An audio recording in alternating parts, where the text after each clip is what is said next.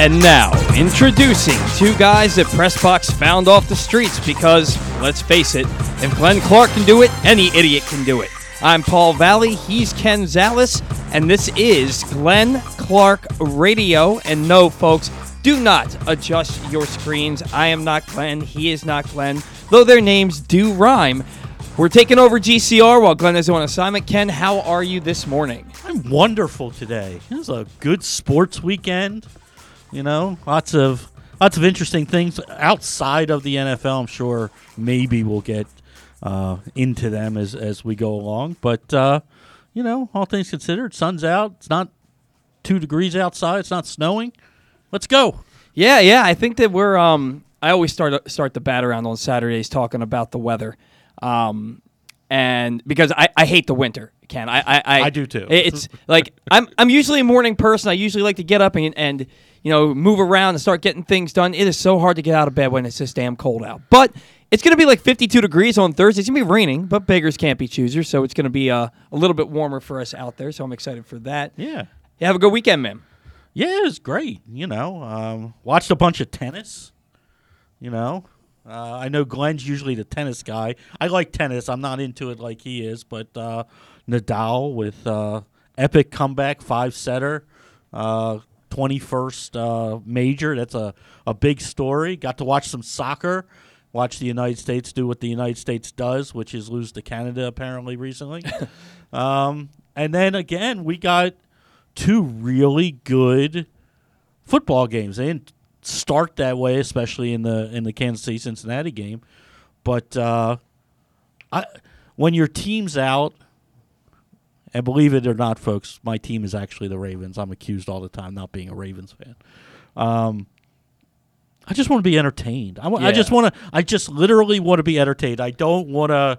I, I don't want to watch bad football. And you know, for for two weeks now, I mean, my God, what could you can't ask for anything better than It's what been- we've gotten from the NFL. So many people were up in arms after that, that wild card round about how there shouldn't be seven seeds. Look at these games. You had four blowouts in that first weekend of football games, and you have some of the best football that we've seen all year the last two weeks. Like you, you can't ask for more than what we've got in the last two weeks. No, uh, look, I mean, anybody that's upset that you get to see more football, I, I don't care if they're blowouts or not. It's football, Exactly. You know, make make make it make it eight teams next year, so nobody gets a first round bye. I, I don't care. I just want to see good good games and.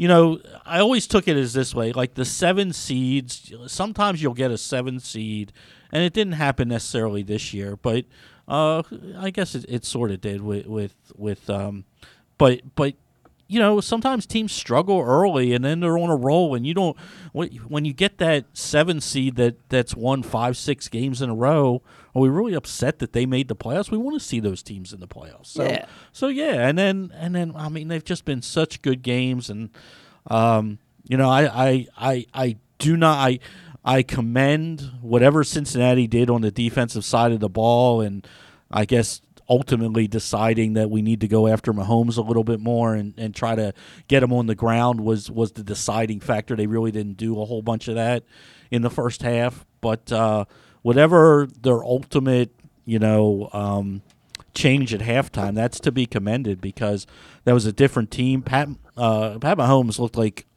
like somebody took over his body at halftime because he was literally unstoppable until the end of the first half where for some reason they decided oh we don't need three points. We'll just you know let the clock run out and try to score a touchdown. And and um, didn't work out for him and and cost him but but he was just he was just off. He wouldn't he wouldn't take I guess whatever the Bengals were giving up because against Kansas City you got to give up something. Yeah. you can't stop everything. Um, he was like a different you know quarterback altogether in that second half. It was it, it was definitely a, a tale of two halves for the Kansas City Chiefs because in that first half, their first three drives, they go down, oh they, they, they score touchdowns. That fourth drive, like you said, they get down inside the five yard line. There's 13. It's funny because there were 13 seconds left last week, Yeah. and he goes down two plays, gets the game tying field goal. 13 seconds left inside the five yard line, and they can't get in the end zone. Not only do they not get in the end zone, they don't get points because they throw a play that stays inbounds, doesn't Yeah. get in the end zone, and the clock runs out with no timeouts. Yeah, I mean, you know, you, you got people on Twitter talking about Andy Reid, and this is, you know, when he loses and he doesn't, you know, look, he's he he. Kansas City doesn't lose a lot. I mean, they're they're in the AFC Championship for the third straight year. But when they do lose, it, you always you always kind of say, well, this is what Andy Reid does. He doesn't know when to not be ultra aggressive. He doesn't know when to use clock and run the ball. And, and they got away from the run. They were running it well. Um, you know, both McKinnon and, and Edwards Helaire were averaging almost six yards a carry, and then really didn't see a whole bunch of Edwards Helaire in the second half at all. Um, and he was pretty effective in his limited time in the first half. And it just it, it just you got away from it, and and look, Cincinnati with those weapons, eventually they're going to get you. I mean, Yeah. uh, you know, we can we can bemoan that they're in the same division as the Ravens, but you know, Joe Joe Burrow, and we've seen this a lot. He's tough to root against. He really is. I mean, Yeah. he's he's. I mean, going back to his college days at LSU, I mean, he's a tough guy. To he seems like he's a good dude. Seems like you know he's not over the top. He's not a me guy. Um, and that offense is tough to shut down. They have weapons all around the field, and uh, eventually those things, you know, come back. And uh, you know, the two escapes that Oh, Joe Burrow made, Yep. um, you know, to to get out of sacks. I mean, really, I mean, you look back at it, it's a difference in the game. Mm-hmm. I mean, he doesn't convert either one of those, and and and they don't make the epic comeback and win it in in, in overtime. And you know, here we are. And then you look at the NFC game, and weird game, weird, really weird game. I mean, uh, uh, San Francisco didn't have the ball in the first half, Yeah, and they're up at, at all. halftime, Right. It's just it was just wild, and you know, I, I and seemingly, you know, the Rams, for especially in the first half, went up and down the field at will. Um, you know, the interception, the throw was behind, bad pass, should have been a touchdown uh, from Stafford, a little bit behind Kupp, but you know, I mean, what the turnaround for uh, Odell and what he's meant to that offense, especially when Robert Woods went down. Um, and Kupp is just he's just amazing. He's, he's, he's, just- absolutely incredible. He's just I could I could sit there and just watch, like just watch his routes and just watch how he plays football. And he doesn't get enough credit for the blocking that he does. He's just he's he's unstoppable right now. And uh, you know this it should be a good Super Bowl. I, I just Yeah. hate that it's two weeks away. Yeah, well, that's always how it goes, man. You get you get the fluff that is the Pro Bowl in between, but yeah, no, we, we talked about it last week. Glenn and I did. Uh, we did a little hit for FanDuel uh, to play before the game was on Sunday, and we talked about how one of the big things for the Rams was opening up Odell Beckham junior and his first two games against the Rams this year. Um, I, I mean, not against the Rams, against the 49ers with the Rams this year. Both games he had two catches for 18 yards, four catches, 36 yards in, in two games. Gets into the playoffs.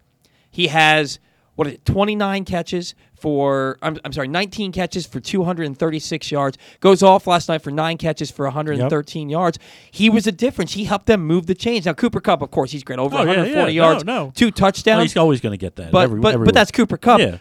You don't win that football game if you're the Rams if Odell Beckham doesn't have the game that he had. You don't, and and and you know the other thing, and the guy it's not going to get it as much run, but the the the backup tight end, the the kid Blanton, was was fantastic once Higbee went out. Um, you know, I, I don't know what he what his numbers wound up, but he it seemed like he had four catches that were just in critical third down situations, move the change. But him and Odell having those extra guys that that besides Kupp is just you know, and and I, I'm happy for Stafford. I, I know uh, he gets a lot. Uh, people just really don't like that guy, but he suffered in Detroit for a long time, and Yeah. people will say, "Well, he had Calvin Johnson." He had, uh, well, yeah, he did, but that's all he had. He had no running game, They, he had no they- they had defense. nothing. They never put an offensive line around him in all his years there, and he was always a good quarterback. I mean, he always threw for yards, and, and people would say, well, they were always behind by 20 points every game. It's like, well, yeah, but you still got to complete the passes. Um, and I'm happy for him. I, I, I just, again, won a good game. Can't wait for the halftime show. Wish the halftime show was going to be longer because people are going to be disappointed in the halftime show simply because it's not long enough. I, I don't think you'll be disappointed with what's happening on the on the on the field uh, with the show, but it's just not going to be you know the 15 to 18 minutes that they get just with that lineup is just not going to be enough. and it, and it's the one sporting event where your eyes are glued to the TV even during the commercial Yeah, breaks. yeah, it's, yeah. it's an exciting time. The Super Bowl is, is one of the is one of the most fun days of the entire year. Now, if you were a betting man, you probably weren't betting at any point this year. You were going to see Matthew Stafford against the Cincinnati Bengals this year. But if you were, you probably could have done it over at uh, Live Casino and Hotel. Uh, you could go to the all new FanDuel Sportsbook, which is now open, like I said, at Live Casino and Hotel in Hanover, Maryland, and bet on every sport with self service kiosks and watch all the action from the best seat in the house and reserve your spot to watch that big game, the Rams with Matthew Stafford against the, Joe Burrow and the Cincinnati Bengals in the FanDuel Sportsbook. You can do that right now by emailing events at sportssocialmd.com. Uh, tell them Glenn and Paul sent you. You probably won't get anything for it, but you know, just just say hi. I don't You know. I don't know. Maybe, maybe after today, you, you know, the Glenn Glenn may be a big wheel. Yeah, there. So- yeah. Glenn, Glenn is Glenn is out on assignment, as we said. Um, basically out there trying to get get a little PR going for Pressbox and for FanDuel. So, Godspeed to that man as uh, we take over the helm here. Yeah, we were talking about uh, Pat Mahomes. Again, it was a story of two halves. He went from Patrick Mahomes in the first half to looking like Sam Darnold in the second half. They had seven drives, if you include overtime, four punts, two interceptions. He was sacked four times, three of which came on third down. One of them pushed him way back. They still got the field goal, but he almost fumbled that ball away. I don't know that I've ever seen Patrick Mahomes play that poorly in a game in his career. Well, I I won't go that far. I'll I'll, I'll take you to like weeks eight through twelve this year. Fair and, enough.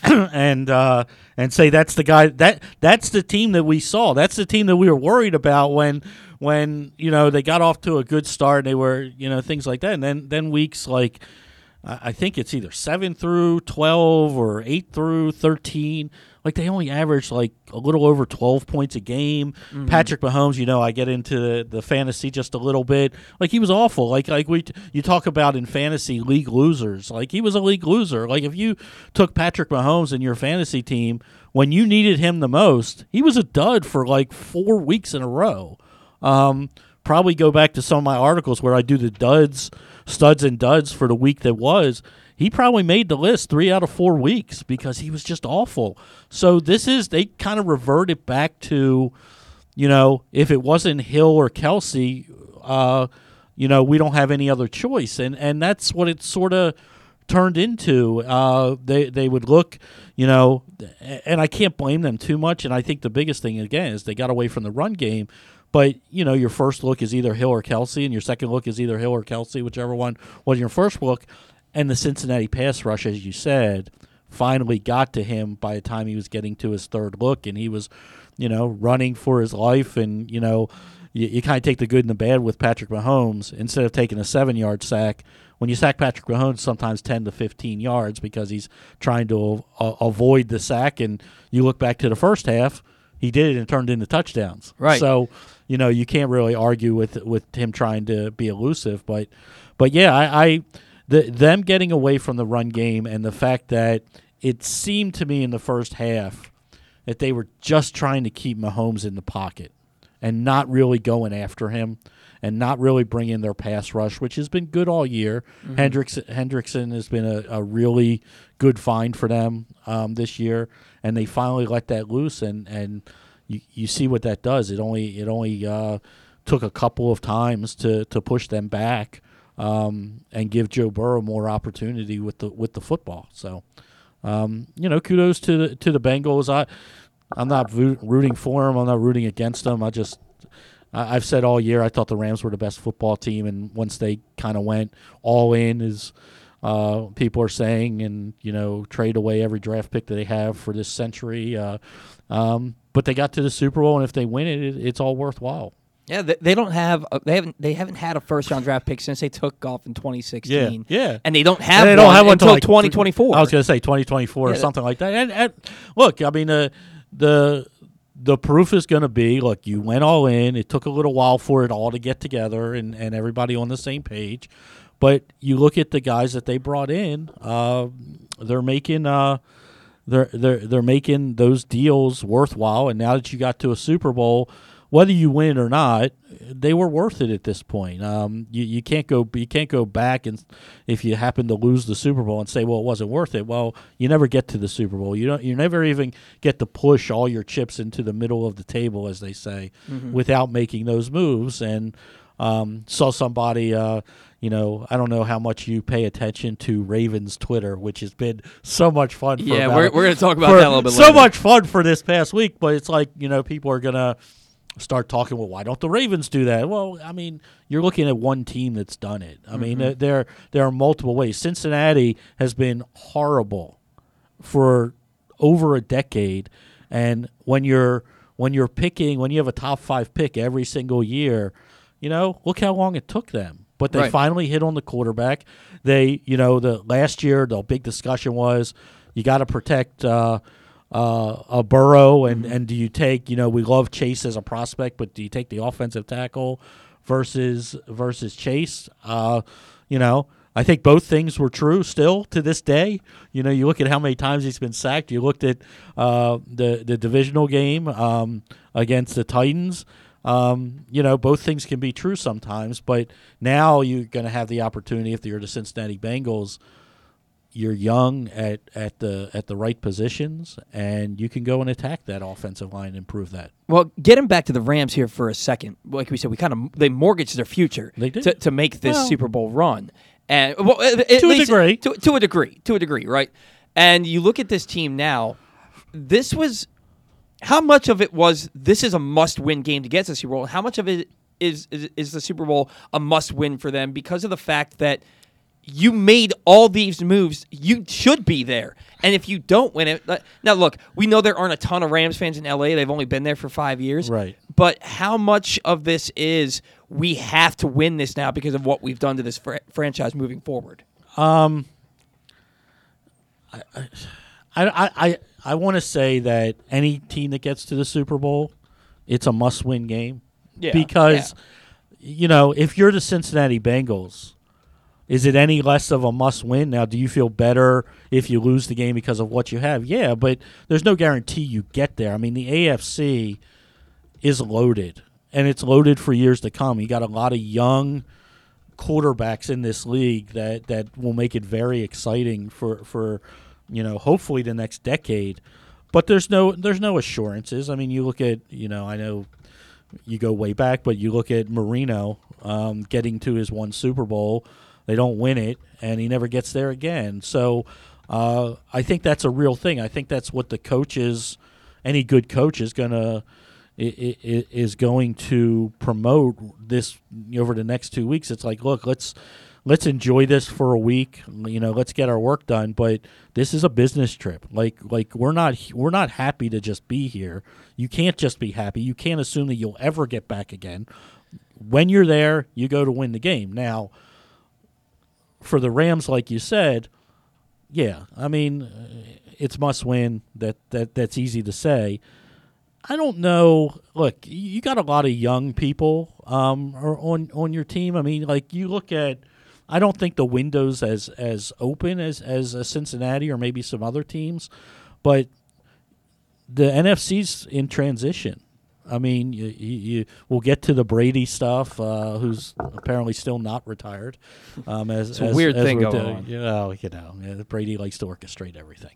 Um, we don't know what's happening with Aaron Rodgers. I mean, the Packers have been the number one seed for the last two years. Uh, you got a Rams team that offensively looks like they're they're together for a while. Um, you don't know if they're going to sign Beckham, but you assume Robert Woods comes back, and you know, I mean, Robert Woods is a really good football player.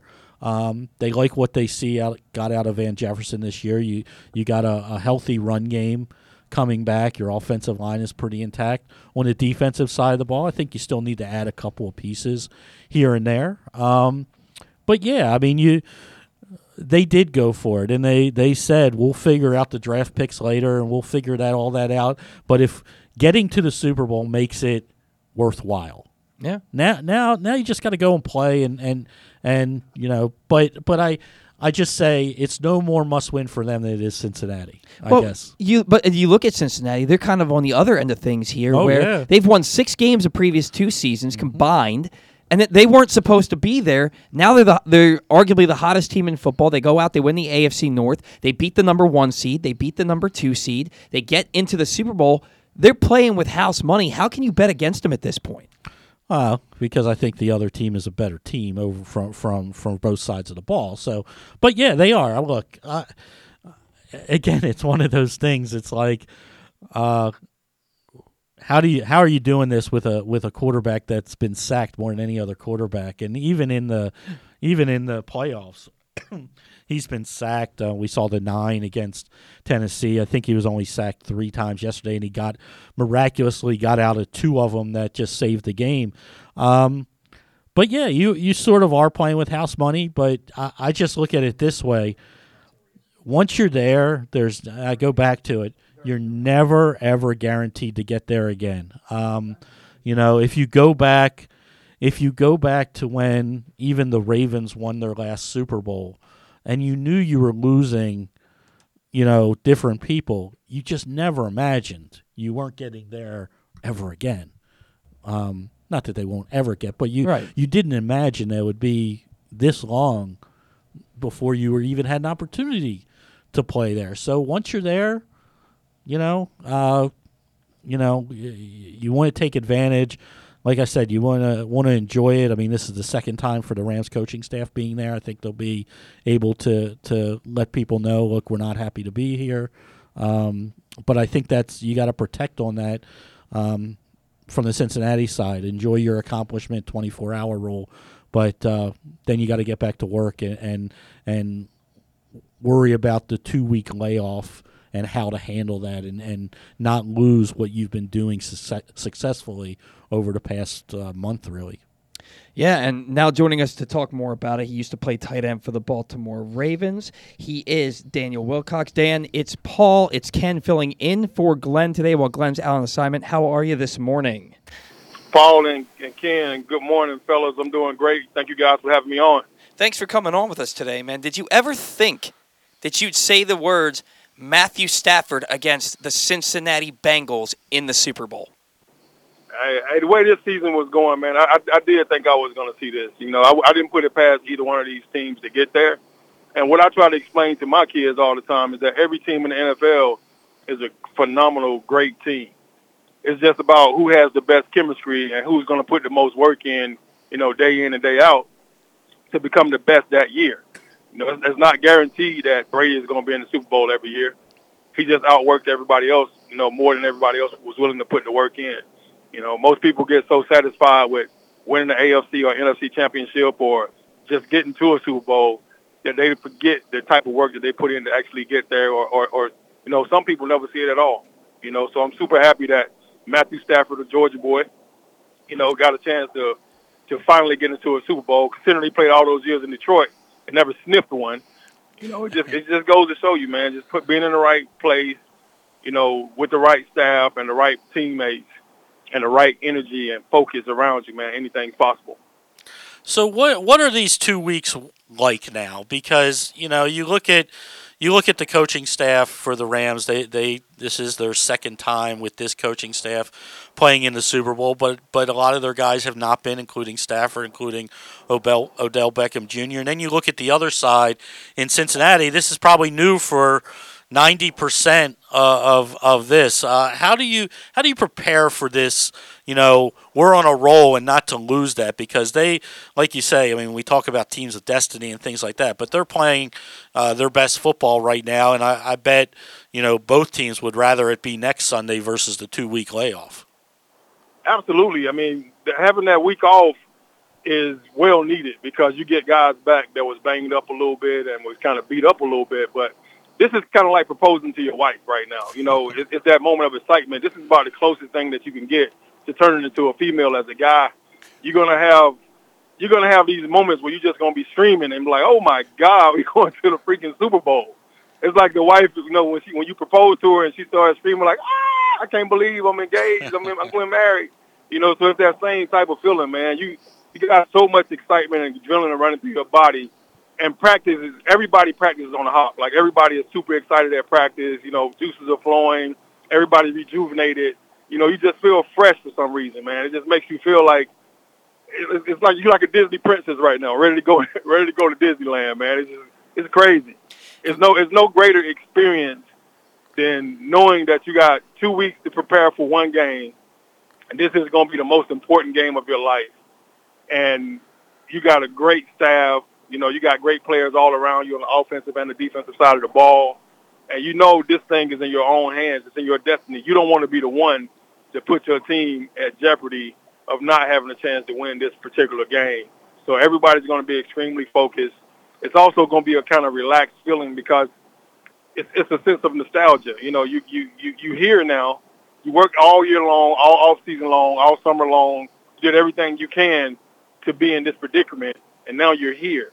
You know, so you will relax a little bit because there's going to be so many festivities leading up to this game. You know, the flight out to where you're gonna play at LA's already at home, so they ain't got to go nowhere. You know, but it's media week, you know, so you're gonna be in front of the cameras every freaking day, and before camera, after camera. That first week of practice is gonna be a little light, a little chill. That second week, week of practice is gonna be really, really turned up. I mean, it's gonna be a very fun two weeks for these guys. They're gonna be going to red carpet events.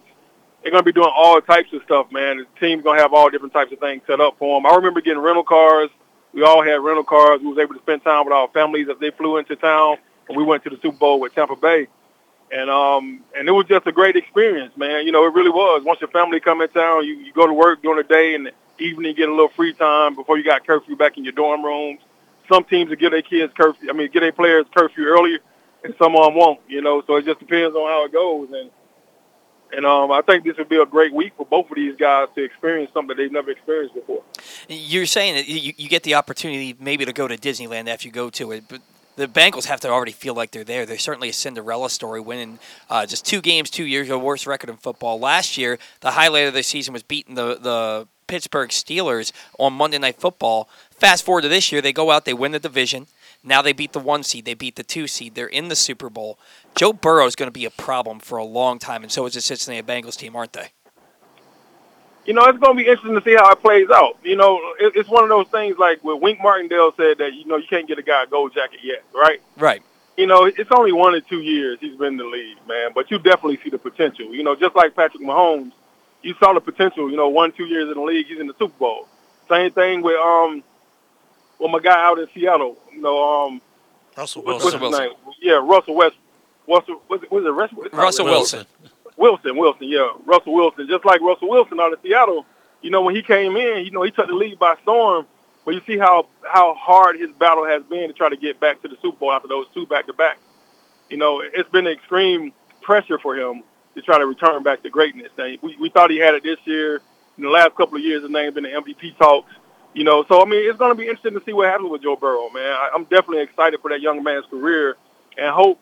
And, and you know, you, you can see the tide turning. You know, you see all these young quarterbacks coming up, the Josh Allen, you know, um, Burrow. You see all these guys starting to show up, and they making plays, man. You know, week in and week out. It's good to see a young quarterback in the Super Bowl this early in his career, and I, and I hope this is a good sign of greatness for that man, and, and that he goes on to become a Hall of Fame type player like a Tom Brady would.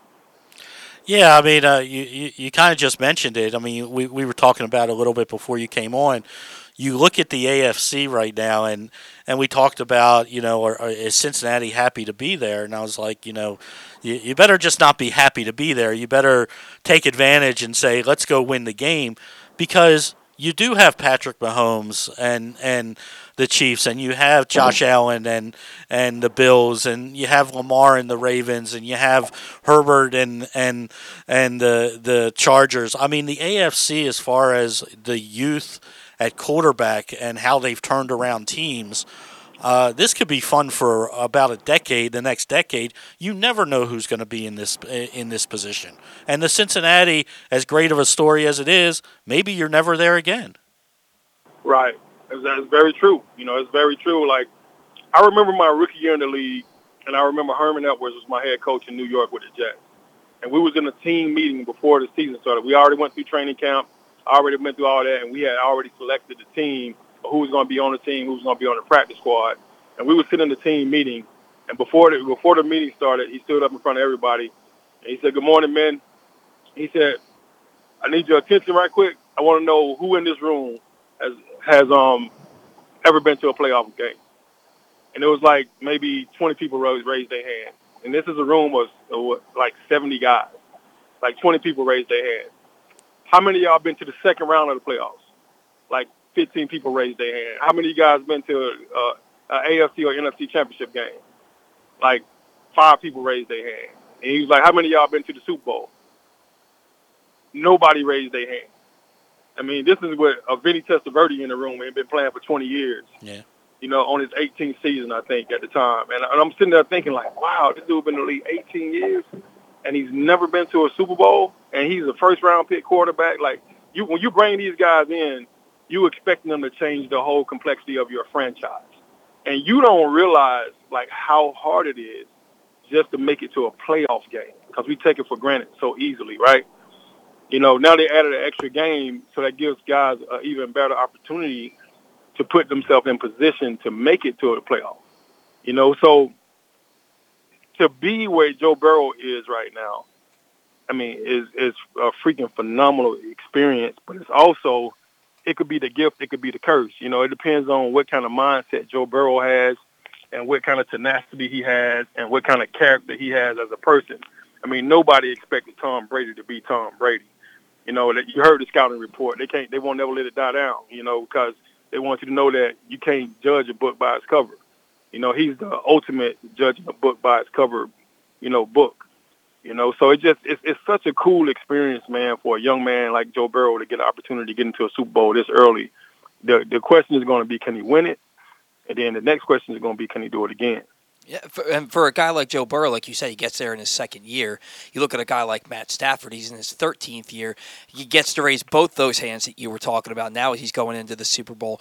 This, the reason that they went out, that the Rams went out and traded for Matthew Stafford, is to get them where they are right now. Uh, they knew something that the rest of us probably just didn't know that Matt Stafford was that guy to get them there. Did you know this was possible when they made that trade last January? Absolutely. As soon as they traded for Matthew Stafford, I was like, boy, they just they don't even know because Matt was the ultimate team leader over there. His best his best receiver he ever had was Calvin Johnson, and he retired early on him. You know, he never had another shot since then. I mean, it's kind of like they when Calvin retired, it like deflated their entire team. You know, they just never really recovered from that. Right. You know, but Matt had always been Matt, and you saw the way he got the ball to, to Calvin Johnson. I mean, Calvin Johnson came out and took the league by storm. You know, this was a guy that didn't catch many balls in college at all. And all of a sudden, he's one of the premier, if not the premier receiver in the entire league for a couple of years until he got banged up and beat up and decided to shut it down. And um, it just it goes it goes to show you, man, like everybody in this league is great, and you can't close your eyes on them. It's really about. It's, I really, honestly, truly believe this in my heart because I'm a prime example of it as well. You know, I bounced around the league for like three years until I got to Baltimore and Brian Billick looked me in my eyes and said, man, you know, the problem is nobody knows what, what position you should play. You know, he was like, you know, in New York, I was a tight end, I was a fullback, I was a, they, you know, they just kept moving me back and forth. Like, you're a fullback this week. Next week, you're a tight end. Next week, you're a receiver. You know, and when I got to Tampa, it was the same thing with Gruden. When I got to Baltimore, Brian Billick said, man, you're an H-back. Hands down, you're an H-back. Like, nobody even has that position in the league no more, but you're bringing it back. He looked me right in my eyes and said, you're going to be our starting H-back. And I was like, what's an H-back? He says half of everything. He says you got the ability to do it. Your size is the in-between size. You can run. You can catch. You can make plays. You're a game changer, but you're going to be an H-back for us. And I started for for the Ravens for five years as an H-back. You know, I'm still listed as a tight end, but he told me straight up to my face I was an H-back, and he found he found a spot to play me, and, and, it, and it helped boost my confidence. You know, I played special teams. I was a special teams captain in Baltimore. That's the same thing that happened to, to Matthew Stafford. He just got rejuvenated by somebody bringing them in said that you're a Super Bowl quarterback and you're going to help us get there. So let's bring it home a little bit and, and talk about the Baltimore Ravens a little bit.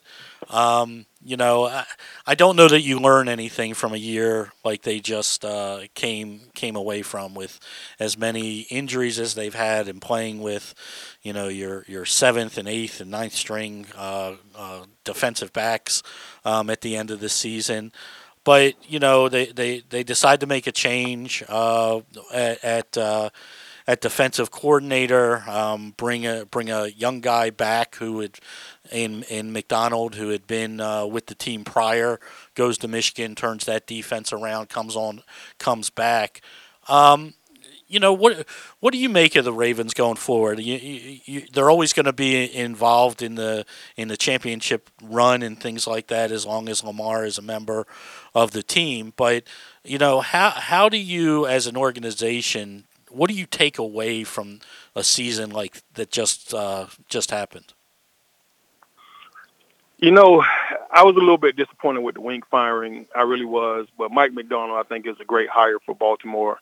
And only reason I'm saying that I think Baltimore is an extremely young team. You know, Wink is a little bit of an older guy, and Mike Macdonald is a younger guy. He's already been on the staff. I mean, he's he's he's a Raven. He's always been a Raven. You know, of course, he didn't get the job when Wink got it, but he stayed there. And I remember being up there doing the the player personnel internship and saw Mac walking around. You know, saw him in the cafeteria, just interacting with the guys. The guys really liked him a lot. You know, he's a high energy guy. He's a young guy, so he brings a little bit more juice, I think, in you know, he comes in, I think it's going to be a good opportunity for him to make a name for himself. And um, I think the players respect him, which I think is huge. And the Ravens did what they always do, they kind of hire within and promote within. So I think by bringing them back from Michigan, you know, after spending one season there, then I, I think this was a good move for them because they bring in somebody that's familiar. You know, to the players, it's not like it's somebody new. You're just showing them that that I mean, this is just how football played this year, this season for them. It was the next man up. You know, Wink is gone. Next man up is Mike Macdonald, and he's already a Raven in, in, in, the, in the player's mind. You know, so it's not too much of a change. They already kind of know what his energy is. They know it's going to be an exciting defense because he's still sticking with the same format that they already played in Baltimore. You see the things that he did in Michigan with the Ravens defense. You know, he altered it some, you know, moved around, moved guys around a little bit, and he helped develop those players. And and that this this this entire game is based off is really, really, really, really based off confidence. You know, so he, what he did in Michigan was give those young players confidence that they can go be great. And they came from being like the 90, 90th ranked de- defense in the nation to top 10 in the nation. I think they ended up being ranked number eight in the nation this year.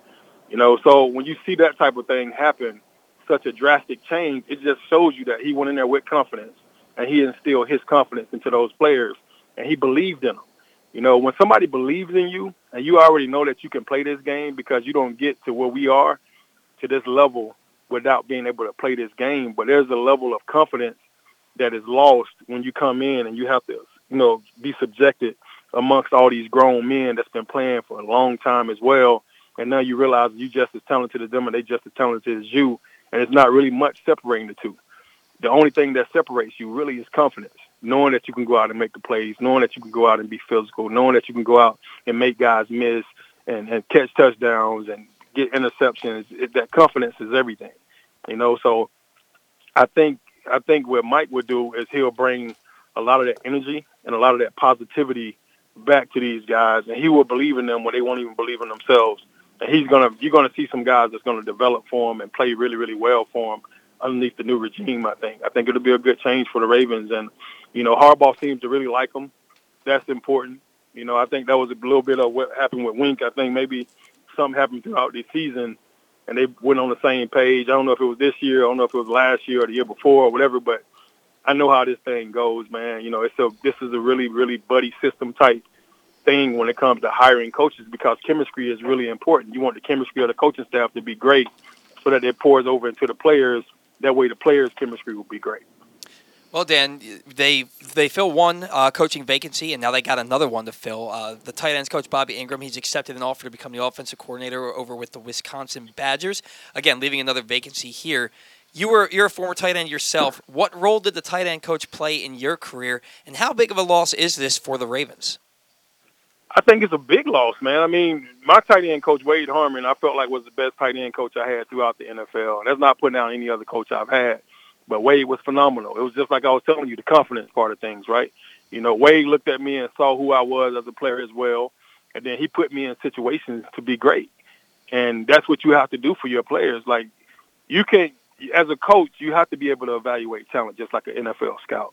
And as you're evaluating the talent of your players, you got to put them in positions where they're going to be successful, not just for themselves to continue to build their confidence, but for you as well as a coach, because when you put them in those situations – they excel and their confidence continue to grow and they play harder and harder and harder for you as they mature they get paid more money, their families are more happy, they they have some longevity in their career, they don't have to bounce around so much, and the stability becomes extremely important to us. You know, so when you lose a coach, you know, like him, and and, and the Ravens tight end core is so strong and they're so tight and it's such a tight knit group. You know, it hurts, man. It really does. It hurts. You know, you never want to lose your coach, especially if you flourished underneath them. You know, but this gives Wisconsin those Wisconsin kids an opportunity to better their program as well, and that's what this thing is all about. You know, next man up, next guy come in and, and elevate the, the, the last group and make the next group even better. Well, yeah, it certainly has been uh, a mantra of the Ravens this year, especially next man up, and uh, they generally do a pretty good job of finding that next man. Dan, thanks so much for taking some time for us. Uh, we can follow you at Coach Wilcox on Twitter, correct? Absolutely. Absolutely. What, what, can we plug for you today? Um, nothing really, man. Just you know, IG is Daniel Wilcox, but um, that's pretty much it. You know, everything that I'm doing, I don't need a plug. You know. all right. Well, we certainly appreciate you uh, taking some time for us this morning. We'll be talking to you uh, down the line. All right. You have a great day. You too, guys. Y'all take care. All right.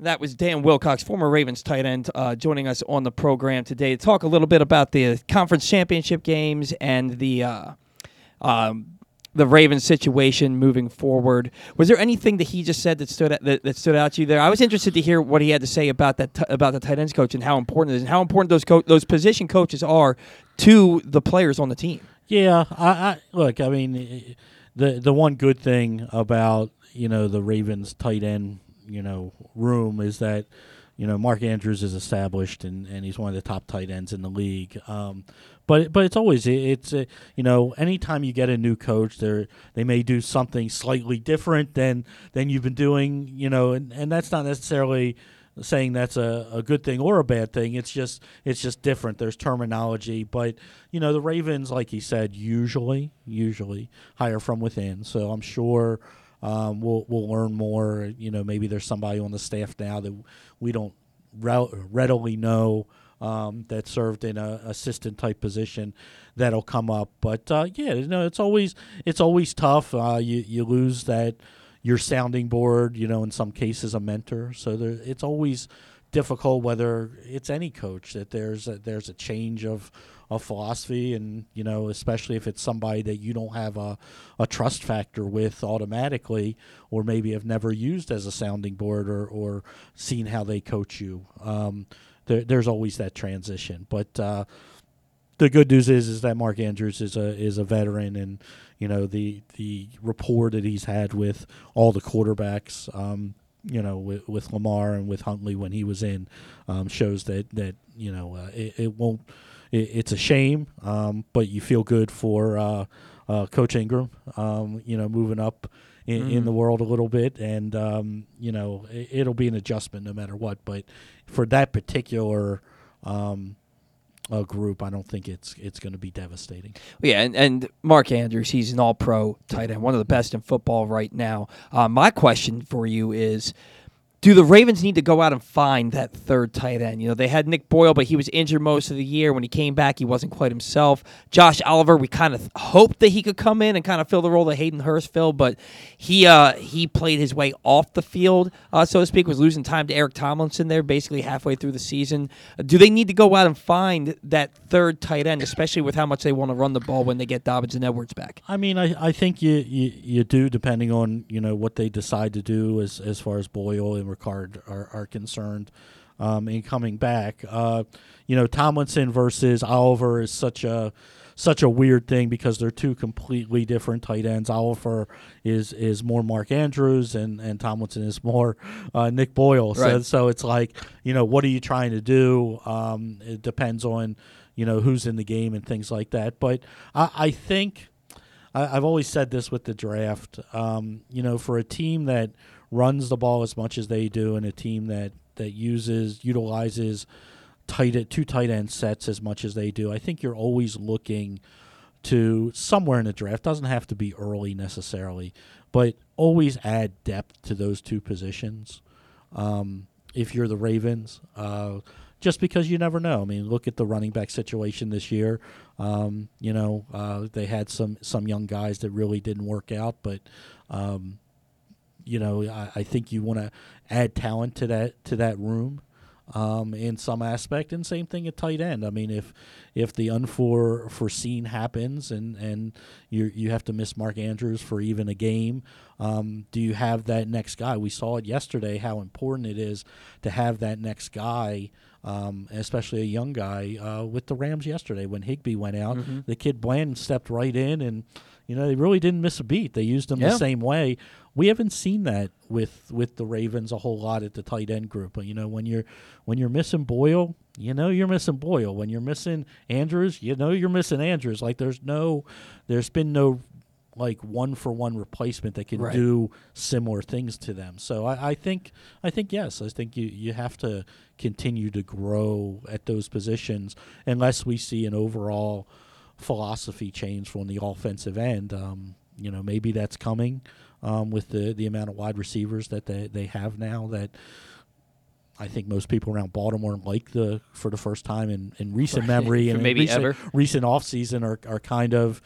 Um, okay, if they don't take a, a, a, a wide receiver in this year's draft, um, I think you you're confident with what you have in, no matter what you feel about the group. I mean, you, you like you like certain pieces of it. I mean, I can't, you know, be, you have six guys right now that you're like, you know, okay. I mean, if they find a role for those guys, uh, you feel pretty good about it. But I think you still have to, at some point in the upcoming draft or free agency, whatever, however you decide to attack it, uh, need to find some some tight end depth. Yeah, and as we all know, well, far too well from this season, injuries happen. So it'd be nice to have a little bit They of do. a contingency plan. Rolling right along here on the program, Ken. What's our show brought to, brought to us Uh, by? you know, today? ExxonMobil Mobil One full synthetic motor oil helps extend engine life. You can visit your local Jiffy Lube service center and ask for Mobil One. All right, all right. Uh, when we come back in, we're gonna get, we're gonna touch on Tom Brady. Is he retired? Is he not retired? Then we're gonna talk to Adalius Thomas, former Ravens All-Pro linebacker. He's gonna di- dive in on that and the conference championship games. That and more coming when we come back from the break here on Glenn Clark Radio. Sports fans, the wait is over. The all new FanDuel Sportsbook is now open at Live Casino and Hotel in Hanover, Maryland. This is your chance to win big right in your own backyard. Bet on every sport with self service kiosks and watch all of the action from the best seat in the house. Make every moment more at the all new FanDuel Sportsbook at Live Casino and Hotel in Hanover. Please play responsibly. Gambling problem? Please call 1 800 Gambler or visit mdgamblinghelp.org. That first sip. That first bite.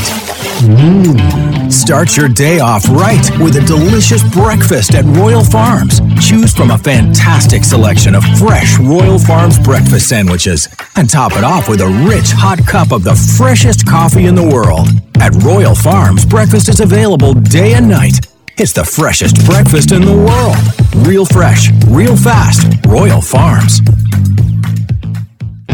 Duffy's Garage is a family owned and operated car care facility in beautiful Baldwin, Maryland. An authorized Maryland inspection station and Napa Pro Care Center with ASE certified techs. Tell them that Glenn Clark sent you and receive 10% off your service with a max discount of $150. You gotta trust where you take your car, so take it to where I take mine Duffy's Garage in Baldwin. Duffy'sGarageMD.com. The latest issue of Press Box is available now, and it's our very special annual Best of issue. On the cover, we celebrate Justin Tucker as our Mo Gabba Sports Person of the Year, honoring his historic on field achievements, but also the unprecedented relationship he shared with Baltimore. Inside, we recognize the top people, performances, and moments of 2021, including Cedric Mullins' incredible season and the dominance of local Paralympic athletes. Press Box is available for free at over 500 area locations, including 60 Royal Farm stores. And you can always find the entire edition, as well as the best daily coverage of the Orioles, Ravens, and Terps at PressBoxOnline.com. The biggest pro wrestling stars today and all time all have one thing in common. You've heard them on Jobbing Out. Matt and Nick Jackson, the Young Bucks. Thanks for having us, man. Appreciate it. The great Kurt Angle. Thanks for having me on the show. I appreciate it. Matt Riddle. Yeah, man. Thanks, man. The champ, Drew McIntyre. Oh, Thank you for having me. The great Ron Simmons. Damn. Keith Lee. Appreciate you guys having me, man. Bill Goldberg. My pleasure. Charlotte. Thank you so much for having me. Mick Foley is with us. This is the greatest name for a wrestling show I've ever heard. MJF. I'm glad you're happy I'm on this show because I'm freaking miserable. Le champion. Chris Jericho. Le champion. AJ, Aaron, Brandon, and Glenn are talking pro wrestling every week on Jobbing Out. Find it at PressBoxOnline.com slash radio, iTunes, and SoundCloud. Stay tuned. Your chance to win a million dollars is coming up.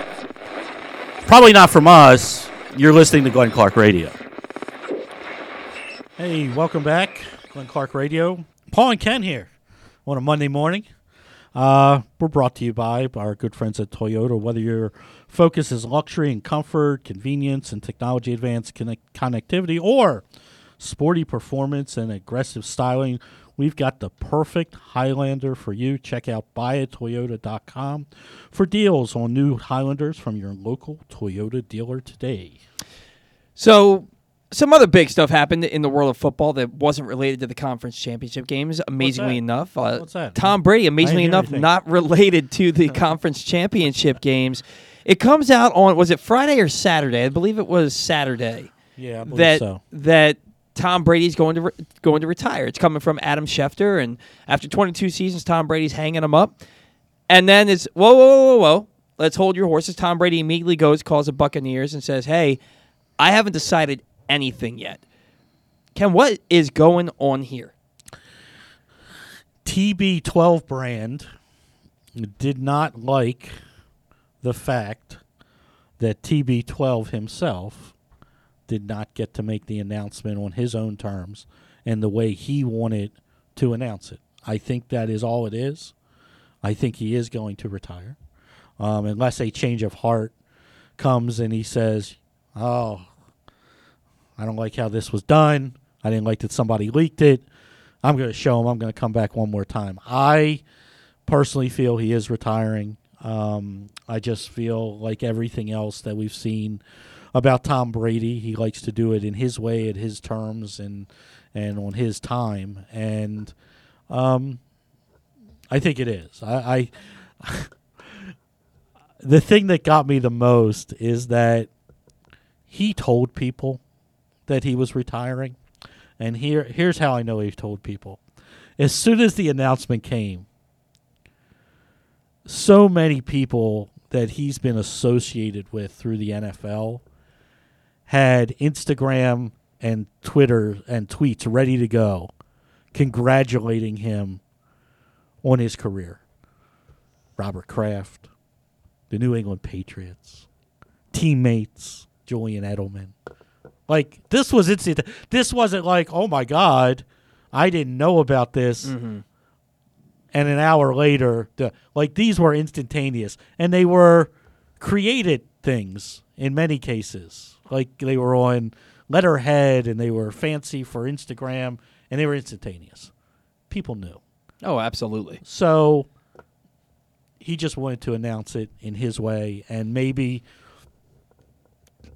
maybe he was disappointed that he didn't get a chance to talk to the Tampa Bay brass and inform them before the media did. Um, but he's going to retire. I, I think, you know, uh, they ran it back this year and they did everything they could to bring everybody back. Mhm. They can't do it anymore. Like Yeah. the cap doesn't work. Um, too many free agents to sign to bring that group, same group, back together. Um, and it's probably a good time for him. You know, came back. You know, got his Super Bowl outside of New England. Um, even through all the injuries at the end of the season, you know, this close to another Super Bowl, another championship game, um, and maybe a Super Bowl. You never know. And and, and he's going to retire, but he's gonna he's gonna want to do it on his terms, the way whatever way he feels that it should be orchestrated. And I think that's all the the the give and take is and, and sometimes unfortunately the the bad side of social media is everybody rushes to be 1st Mhm. instead of Better be first than to be right. yeah, a- instead of being right and instead of realizing that you know this just doesn't affect Tom Brady. This affects other players. You know, you got to assume that Gronk retires as well because the only reason that Gronk was back was because Brady was there. You have to assume that you know Chris Godwin is probably going to play elsewhere um, after unfortunately had an injury to finish the season. But you know they're they're not in a situation, and then you gotta wonder if if they give an opportunity to you know Kyle Trask, who they drafted in the second round um, last year, uh, to be the the next guy, and whether they feel he's ready or they go and you know go and get a veteran quarterback for uh, for a year or two. Maybe Jimmy G could be their quarterback Mhm. for for two years while they while they either see if Trask is the next guy or they draft somebody. But I think that's all it had to do with, and um, you know, uh, it, it it's funny you spend you spend so much time hating a guy like Tom Brady because he's good, and, and a lot of times that's what happens is when people are good and you can't beat them, you, you wind up hating them. But you you you eventually come around to respect and um, and realize that you. You've just lived through the greatest career of any quarterback in the history of the NFL, and and you know that's not a knock on anybody else that's been great. Mhm. Um, but that's just the reality. I mean, 21 years, seven Super Bowl wins. I mean, you're you're you're not going to see that, and and never. I mean, yeah, we can point to yeah he played with Randy Moss, but uh, you know, and he had probably his best weapons overall in his two years in Tampa Bay. When you think about it, but there are lots of no names that he made into great players um, that you know the names of. I mean, Julian Edelman was floundering and before he, he, he went to New England. Wes Welker's a guy that we all remember and, and what, what he did for him. And then, you know, a bunch of no name wide receivers and tight ends uh, outside of Gronk that, that they did it with. How many? Um, he played with Randy Moss. How many Super Bowls did he win with Randy Moss? What was it? Was it any or one? Zero. Was It was Yeah, zero. I know he had the record breaking year with Right. Randy Moss. They- they- but, but, but yeah. they but- got there, but they lost. Yeah. you know. So, you know, in, what was that, the catch? Or Yeah, the- that the David Tyree catch, yeah. The catch. Um, but yeah, I mean, it's it's just. I think it was good. It was good for everybody to see him out of New England, because it was always like, well, is it him? Is it Bill? Is it the New England Mhm. way? Is it because they cheated every time they had an opportunity to to cheat and whatever, whatever. If you're not cheating, you're not trying. Whatever. Um, and it was good to see him go somewhere else and, and have that success and and even even today you know this year it's like uh, you know you, you wish your quarterback had that kind of command over their offense and read defenses like he he still understands and Mhm. uh, has the arm and the and the mental capacity at age 45 to do what he's done. It's it's just amazing. And and I think I think getting out when you can still play a little bit is probably the right way to do it. Yeah, you don't you don't want to end your career like some other quarterbacks. Yeah, I mean, yeah, I mean, you don't want to be you don't want to be forced. Uh, his offensive line, I mean, Jensen is probably not coming back Mhm. um, to be the center. So, and I think there's another guy that's a, a free agent on that offensive line. That Well, so then then what happens with Tampa Bay moving forward? Because you go from you were kind of treading water there. Jameis Winston had you competitive in games, but he kept giving the ball Yeah. away, and you're you're without Jameis. It, you literally just take Jameis Winston and you replace him with Tom Brady, and you're a Super Bowl contender two years in a row. You win one of them, Yeah. right? But now there's no Tom Brady. You have all these guys going in free agency. Do, does Tampa Bay kind of fall back to what we're used to Tampa Bay being before the last two years? you know, uh, I think they probably do, and I think they probably should. I think I think that you know I know it's going to be tough for the coaching staff that's there. Um, because the coaching staff was put into place to win Super Bowls and things like that. But I think a rebuild is probably the smart way to go about it. I don't know. I don't know who. You know, you, you're going to lose so many guys. Yeah. Uh, from that team. I mean, you just are the way they the way they structured everything. Uh, they can't keep all these guys. They really can't re-sign many of the guys. Uh, even Brady retiring, I think he has a twenty five million dollar cap hit this year um, on the books. You know, whether he retires or not. Um, you know, it is what it is. I- think you probably have to go into a little bit of a rebuild mode. I, I don't know. I don't know what outside of outside of Aaron Rodgers. Um, I don't know that there is another free agent type quarterback that comes in and allows you to continue the run with whoever is remaining. Um, like I said, I think you know I I like OJ Howard, I like Cameron Brate, but they're not they don't have that same uh, connection as as Brady and Gronk do. So um, Chris uh, Godwin is a fantastic wide receiver. Um, I don't know that they have a replacement for that guy. I don't know that they have a a replacement for Leonard Fournette, who I believe is a free agent as well. They have two pieces of the offensive line. They have some pieces on the defensive line, like like Suh and, and guys that are free agents. I think there's a lot that's going to be turned over um, in Tampa Bay uh, without Tom Brady. And even if Brady remained, there was going to be a lot of changes. I, I, think this is the right time for him to get out. And I think it's the right time for uh, Tampa Bay to kind of go in a little bit of a rebuild mode and not, I don't think they can sustain what they've built over the last uh, couple years. And somebody who certainly knows a lot about Tom Brady. He was an all pro linebacker for the Ravens, moved on to New England, and got to play with uh, number 12. He is Adalius Thomas, and he's joining us here on Glenn Clark Radio. Adalius, it's Paul, it's Ken. How are you this morning? I'm doing great, guys. How you guys doing? Doing fantastic. Uh, you know, while we're you know on the break, we were talking a little bit about the uh, the currently not retired but soon to be retired. We assume Tom Brady. Look, I mean, we we we've heard all the accolades. We we know all the numbers, but what's it like to be his teammate? You know, Tom was um, a great teammate you know, he worked hard, first in, last out guy. Um, it's hard to not like him if you play with him. Uh, he competed, um, but was a, a great leader. And so, like you said, it'll be interesting to see his side of him retiring. The whole he's retiring, he's not retiring. He hasn't said he's retiring. It's kind of been interesting because as much as Tom is on social media, uh, for someone else to say that he's retiring before he says he's retiring um, kind of odd to me. And I was like, that's a fast decision uh, to be made by with so much influence uh, to be into, involved in it. Yeah, well, and the other thing about it is we assume he said he wanted to play till he was 45. He's 44 right now. Now, look, I, I I'm under the impression that Brady is going to retire. Um, however, it didn't come out the way that he wanted it to. But if he decides, no, I'm not done yet, is he coming back to Tampa Bay? Or, I mean, Ken and I were just talking. Tampa Bay's team is not going to be the same by a, by a wide margin next year. Where is he going to play if he decides he still has another year or two left in him? Yeah, you know, he can always pick up a challenge. Um, you know, he can always pick up a challenge by going somewhere, you know, trying to be a quarterback. I, he lost a lot, like you said, with Fournette, um, the Brown. I think his receivers. You got Godwin and Evans, and Evans to me is a little inconsistent.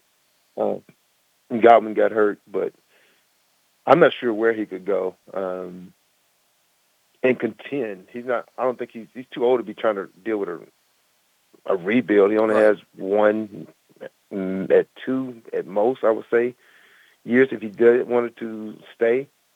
And so when you think about those and you look at these young quarterbacks that's coming in and he needs to go somewhere where all they need is a quarterback. You know, they have all the other pieces kind of being there. Um, and where would that be? You know, when you think about it, you don't want to say the black and yellow team, but that would be the only place that you could go compete and have all the places pieces really there. You know, um, but other than that, I think he stays at Tampa because he likes Bruce Arians. He gives him freedom to kind of do what he wants. He has nice weather. His family is there. To uproot them for one year, I don't see that happening. Yeah, and why do you even put that in the universe, man? I mean, I mean, just having a good show, and you put the you put that that in the universe. You can't can't do those things in Baltimore, my man. um, I'm could, I couldn't hear you. Say it again. I said, I said, why'd you have to put the that that the only place he could go was that that black and yellow th- yellow thing? Uh, you know, you can't you can't do that in Baltimore. You can't put those those. that, those that was that was our the our Hawkeyes. You can't. You can. Oh, yeah. Okay. Okay. I was like, you can't do that in Baltimore and uh, and and put that energy in the universe. So you can't do can't do- can't do that to everybody. Uh, but but but you're right. I mean, I get your point. I mean, he's not he's not going for a rebuild. He's got to go to some place that's established. But I, I I think you have a fair point. They like it in Tampa. The family's there, and to to uproot or or even be away from them at this point is not what his life is about uh, with with his with his family and things like that. And if it is, you know, we were we were talking during the break. If it is the end uh, of of Tom Brady in the NFL, um, I'm just look you, when he's with the Patriots as a as a Ravens fan, you just absolutely hated him. But uh, eventually, you know. You, you got to just respect what, what he's done in his career, and to go to Tampa and still play at that level and to win a Super Bowl there. Um, you know, we, we, we were we were honored enough to, to be alive, and you were honored enough to be able to play with the greatest quarterback in the history of the NFL. And I think that's just how you got to look at it at this point. If this truly is the end of his career, Yeah, I mean, it's it's the first time I think we've ever witnessed so many reliable sources speak on his retirement. And then no don't have and not have any kind of confirmation from him. And so who put that out there, I'm not sure. But you know, you have Adam Schefter and all these other guys that kind of usually, you know, that's their that's their thing, you know, they get news before everyone else in certain instances. But for his camp to be mute, his dad to say, you know, his retirement would come from him and Tom is very active on social media. So to let someone else take that piece that's something that's so important is um it's it's just always it's just been very shocking to me to see it. And for it to be so fast. Like that was a fast determination Yeah. uh, to me. And so um it'll be interesting to see when he comes out if it is true, if it's not true, of how it really if he even addresses the issue that he had with it. Yeah, it, it was a quick turnaround there. No matter what, though, I think that uh, when we look back on Tom Brady's playing career, I think he's the one player you can look back on. You can actually call it the Tom Brady era. He defined an era of football. I mean, we're talking 21 seasons as a starter, 10 Super Bowl appearances, and seven championships. Somebody else who, if we look 30 years from now, we look back on it, we might be looking at the Pat Mahomes era. Uh, he seems to be on that path. Four straight AFC championship games, all at home the way he started that game yesterday against the Bengals, three touchdowns in his first three drives. Looks like they're going to punch it in for a fourth one, but the clock expires on them. Uh, that game yesterday, what happened in the second half that turned that game from a runaway for the Chiefs into the Bengals making a trip to the Super Bowl? Well, to me, arrogance, uh, arrogance, and lackadaisicalness of situational football. For Tyreek Hill to catch the ball and not try to get out of bounds on that issue, or Mahomes should have threw it over his head so that it's just incomplete. That right there is like the football guy said, "Oh, you want to disrespect the game? We're going to show you something in the second half." It, it was just like from that point going forward, everything was just really Cincinnati. Um, Patrick Mahomes was not. He had guys open when he was holding the ball, and he wasn't. He wasn't very good in, in the second half.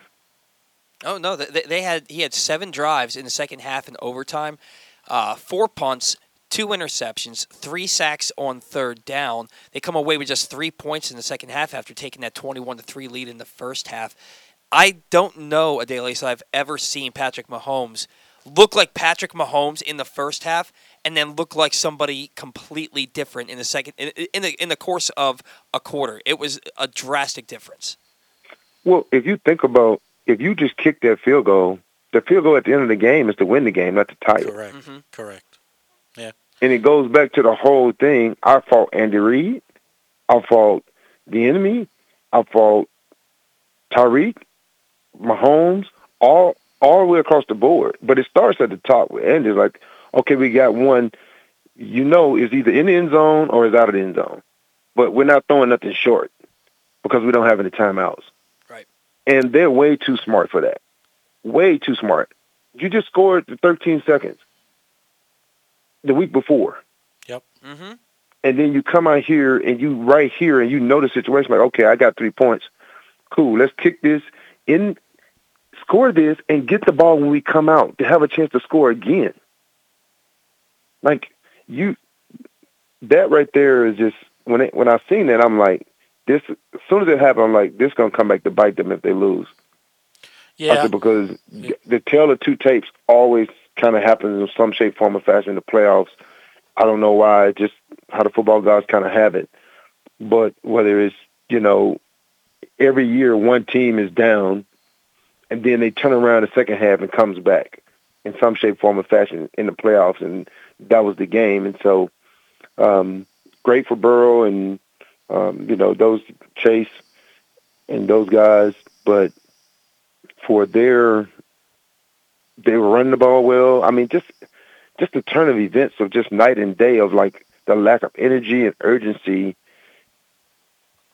Yeah. I don't know if it's because they are like, okay, uh, you know, we've been through this before. Like, yeah, but that was a different team. But you know, but you use no the, one team's the same. You use the right word, and and and I like the word you used, and it was arrogance. And and sometimes, you know, uh, when you talk about Andy Reid and you talk about, uh, you know, his history in the playoffs, it was arrogance because, like you said.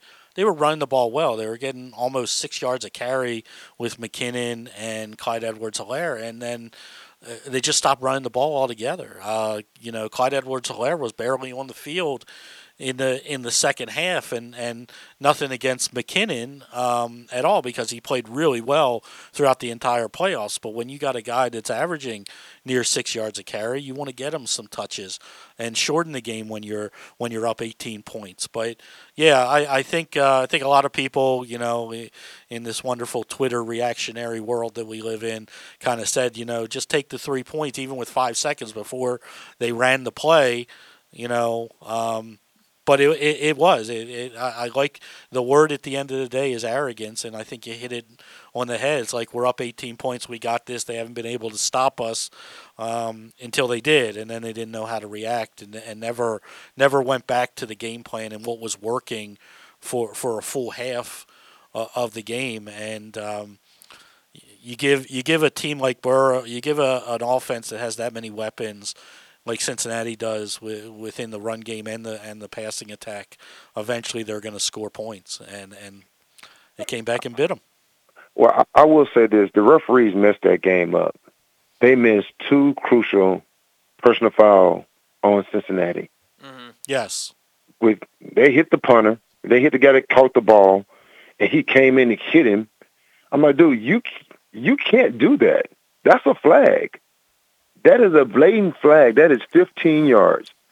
You he's he has the ball. He catches it. You hit him, wrap him up, and then throw your hands up. You can't do that, dude. That is 15 yards. You caught the ball on like the 10. That's the 25 yard line now. The next play, the guy runs out of bounds. He hits the guy well out of bounds. Well out of he, I mean, the guy's a step out of bounds.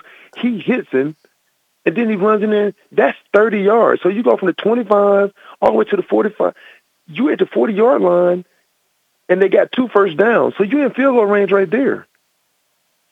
And that to me is people people don't even think about that play, but that is a momentum shifter. It, it shifts the field.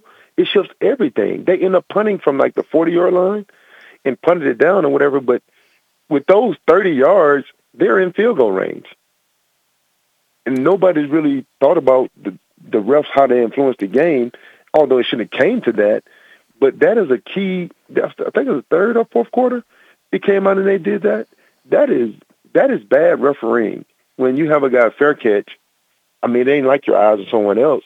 The guy catches the ball and you come up and you wrap him up and hit him, and you don't call anything. Yeah, I mean you can't even touch them. I mean you can't you can't even touch them on a fair catch. So I, I I'm with you. Uh, somebody said that they didn't call it because uh, of the flop afterwards that uh, that Hardman made. You know, he kind of all of a sudden gave it a little bit extra when he flew to the ground. But it's like you can't. The rule's pretty simple. You can't touch him. at all. you know, it's not it's not whether not whether the guy decides to do a roll afterwards. It's Right. like you know, and we and the word and, and one of the things when you bring up the refereeing that that I noticed in the playoffs, I, I don't know. I mean, you, we'll never find the memo. It's almost like they told the referees, stop with all the stop with all the ticky tack stuff. We we saw very few, uh, you know, not as many taunting, not as many unnecessary roughness. Um, even in the, I believe it was the San Francisco uh, uh, Ram game, uh, the one guy they threw a flag, but then they picked it up afterwards, where there was a little bit of pushing and shoving afterwards um, Right. on a play.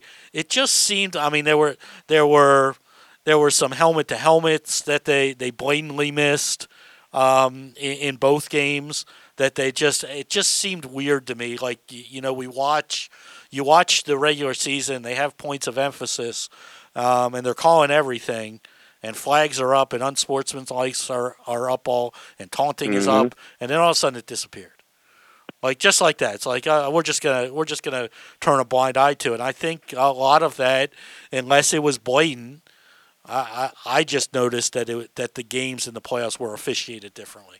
Well, I'm waiting on them to call targeting on Cam Akers when he's running the ball, because the way he uses his helmet to the crown of his helmet to attack people every single time he runs the ball in the open field. He mm-hmm. uses the crown of his helmet. He drops his head. He uses his crown of a helmet, and they supposed to call it, and they have not called it. They haven't called it one time. When he hurt Baker, Yeah. it should have been called in. What two weeks ago when he played Arizona or whatever it was, and they played, and they hit him and I mean knocked him out, and they had to take him to the hospital and do all of that.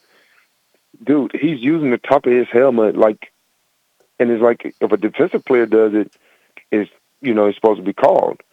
Offensive players supposed to be done the same way, and so it'll be interesting, you know, for the quote unquote safety of the game.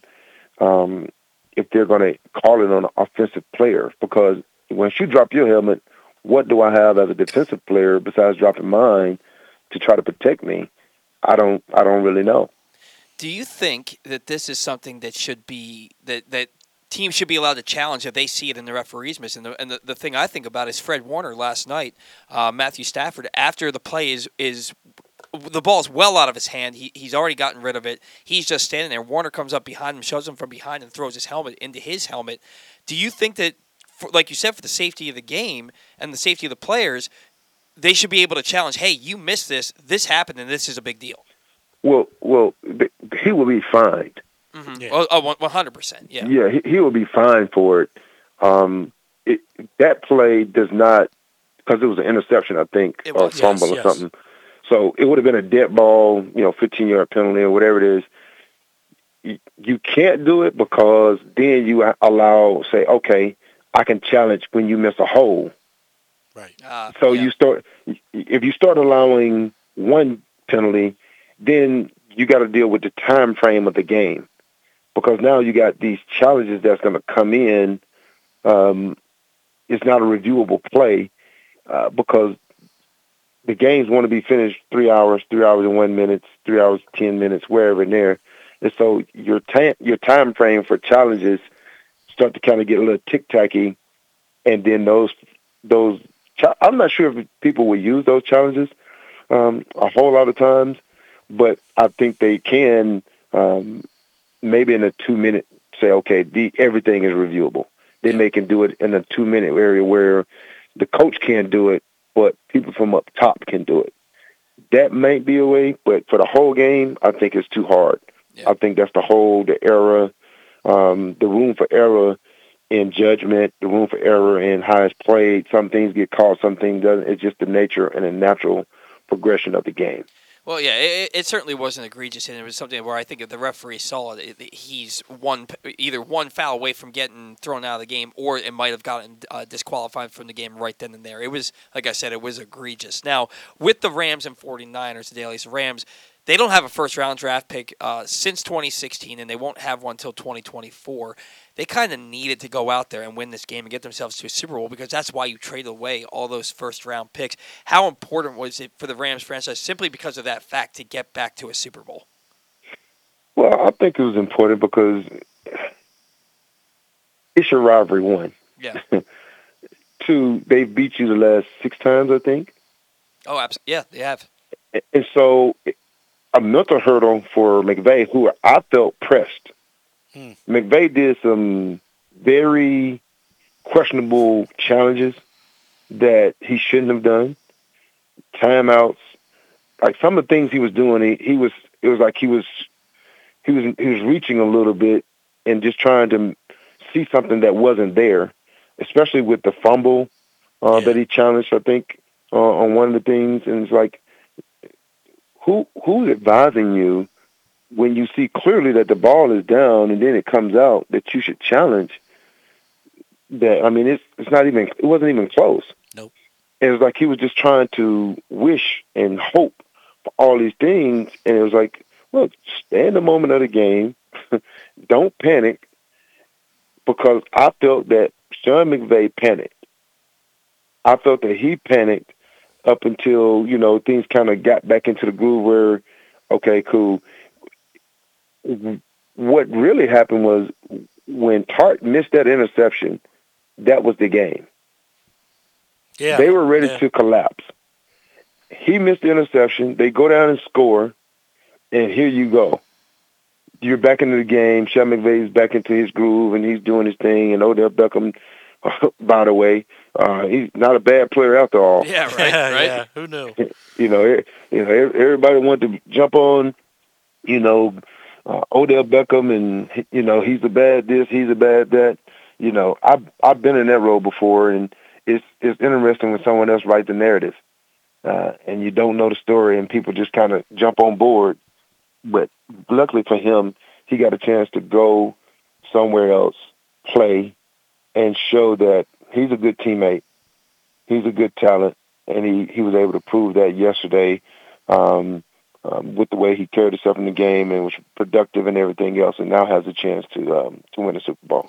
Well, yeah, you look at it. You got uh, Matthew Stafford, OBJ, um, Aaron Donald, and the and the Rams. They're taking on the Cincinnati Bengals with Joe Burrow, Ja'Marr Chase, Joe Mixon. The names go on and on.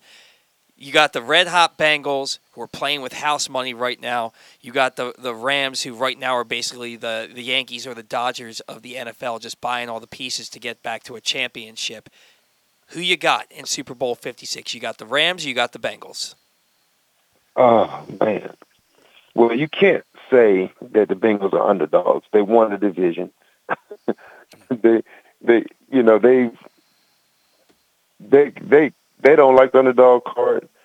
Um they're in LA. I'm not sure at the moment, but I will say that the Burrow then will come out on top. Yeah. Um, I, I feel that they can, um, they may can make enough plays. I feel that they can run the ball. Um, hopefully, you know, I'm not sure.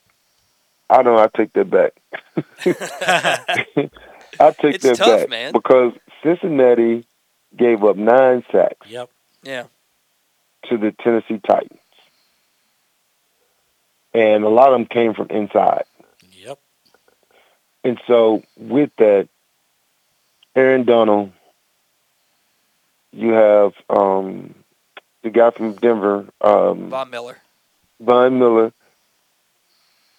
You have Akers and Cooper Kupp. How he gets so wide open, I'm trying to figure out what in the hell are y'all thinking about singling up Cooper Kupp against anyone. Um, he just, you know, triple crown, most receptions, most yards, most touchdowns. It's almost singling him up because the other 22 times people played against him, they stopped him real good. Okay, see how that worked out for you. so I'm not sure what the 49ers had there, but yesterday the Bengals came and they protected. Bosa had one sack, right? Yeah. I think Bosa had one sack. Um, so I will say that the Rams with Odell Beckham Jr. Um, and Kupp, Cam Akers, Sean McVay cooks up something.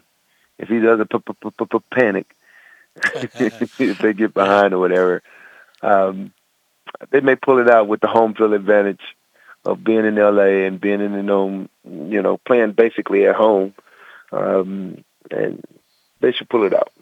Yeah, yeah, no, I, I, I'm with you. I think I think the Rams got this one, guys. He is Adalius Thomas. You can follow him on Twitter at Adalius Thomas. Adalius, before we let you go, can we plug anything for you today? Grill 620 as always, man. Valentine's is coming up. Um, we do have a, uh, um, a online deal that you can get um, online Valentine uh, Valentine's Day package. So you know you can order it right straight from our website grill620.com, uh, and um, for 99 bucks, can't beat it. Get your Valentine's package, order it online, go there, take your wife out. What they say? If the wife ain't happy, nobody's not happy. Oh, so. Right, happy wife, happy life. Yep, happy wife, happy life. So make sure your life is happy. Go out there and get you some Grill 620. Eat good, feel good, and then she'll treat you good. All right, I like the sound of that, man. You have a great night and enjoy the Super Bowl. All right. I appreciate it. All right, take care. That was Adalius Thomas joining us for a segment here on Glenn Clark Radio. I do think uh, I was kind of with him. He was kind of talking me into maybe thinking the Bengals could do this, and then he said, "Wait, they give him nine sacks and ten. It's like, oh yeah, they got a guy named Aaron Donald, Yeah. another guy named Von Miller uh, on their roster. It could be a long day for Joe Burrow and that offensive line. It could be. It could be. But, uh, you know, like he said, I mean, they did a better job uh, against KC, and KC's defense has been, excuse me, have been playing really, really well and getting after the quarterback. And they did a better job um, yesterday uh, of protecting him. I, I just, I, I just have always gone back to, and we'll see what happens, and you know who's injured, who's not, and things like that. But uh, um, I like the balance on both sides of the ball uh, that that that the Rams have, um, and, and I, I worry I worry about the secondary a little bit um, for Cincinnati. Um, I, I Mhm. you know um, they, they struggle at times. I mean we know that. Um, as much as we hate Eli Apple, I mean, it is what it is. I mean, he is a liability in one-on-one coverage. So, um, you know, we'll see. I just, uh, again, hopefully it's a good game. Everybody just pace themselves, and you know, uh, you know, we'll get there in two weeks, and we'll have plenty of analysis, I'm sure, of this football game. All right. Well, uh, we will certainly see. It's going to be. We have a lot of time to talk about it between now and then. A We do, we full do. Two weeks. So, uh, coming up tonight, you don't want to miss. Stan the Fan Charles and Ross Grimsley host a special baseball roundtable with Adam Gladstone and Big League Chew founder Rob Nelson. You can join them live at facebook.com/slash PressBoxSports, or if you missed the show live, you can watch it tomorrow at PressBoxOnline.com slash video for the Stan the Fan Variety Hour. When we come back in uh, from the Big Bad Morning Show, we are going to have Jeremy Kahn joining us for his weekly segment. It is a Monday morning edition of Glenn Clark Radio. That first sip. That first bite. Mmm. Start your day off right with a delicious breakfast at Royal Farms. Choose from a fantastic selection of fresh Royal Farms breakfast sandwiches and top it off with a rich hot cup of the freshest coffee in the world. At Royal Farms, breakfast is available day and night. It's the freshest breakfast in the world. Real fresh, real fast. Royal Farms.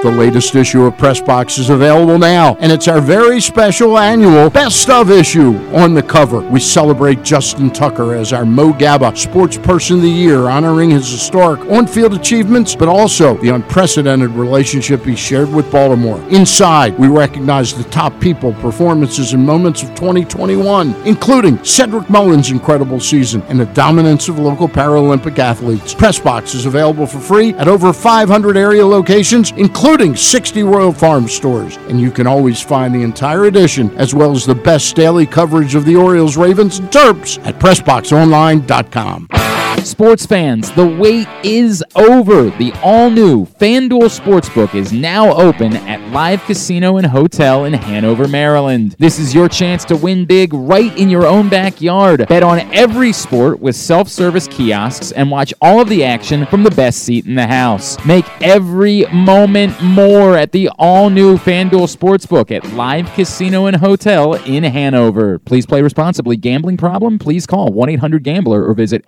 mdgamblinghelp.org. Need to hone your computer skills to boost your career? Or maybe you want an IT certification? CCBC Continuing Education has the courses and programs you need for a career in the computer field. And it's all tuition free. From the basics to specialized training, we have the classes you need from hardware to programming to cybersecurity and so much more. It's your choice. It's your career. Call 443 840 4700 or visit ccbcmd.edu slash computer training. Window Depot Baltimore provides the highest quality ProVia windows, doors, and siding for all budgets. The best is finally affordable. Call them today for a free in home consultation at 410 941 3499. They also offer Zoom and FaceTime consultations in an effort to practice social distancing. A proud sponsor of the Tyus Bowser Show, you can find out more at WindowDepotBaltimore.com. The Toyota Tacoma comes in a wide range of models and trim lines. You can choose the perfect Toyota to reflect your unique personality and driving habits. Check out buyatoyota.com for deals on new Tacomas from your local Toyota dealer today.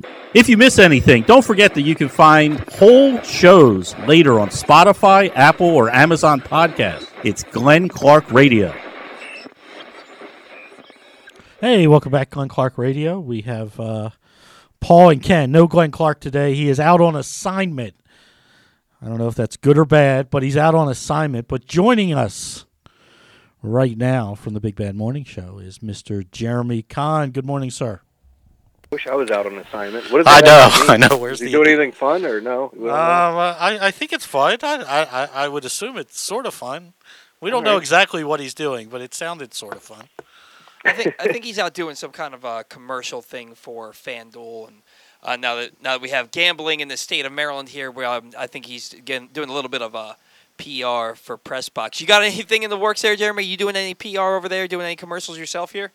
Well, no, the like I guess once everything's officially legal, I'm supposed to be the FanDuel guy at the station. But um, again, that was supposed to happen in February, and then then in June, and then oh no, after football Well, yeah. season we'll get it done, and then oh back in January, yeah, you'll definitely be able to bet on the apps, and then now it's June again. So I'll just hold my breath until that comes. But I am looking forward to talking about FanDuel and, and betting on there. So.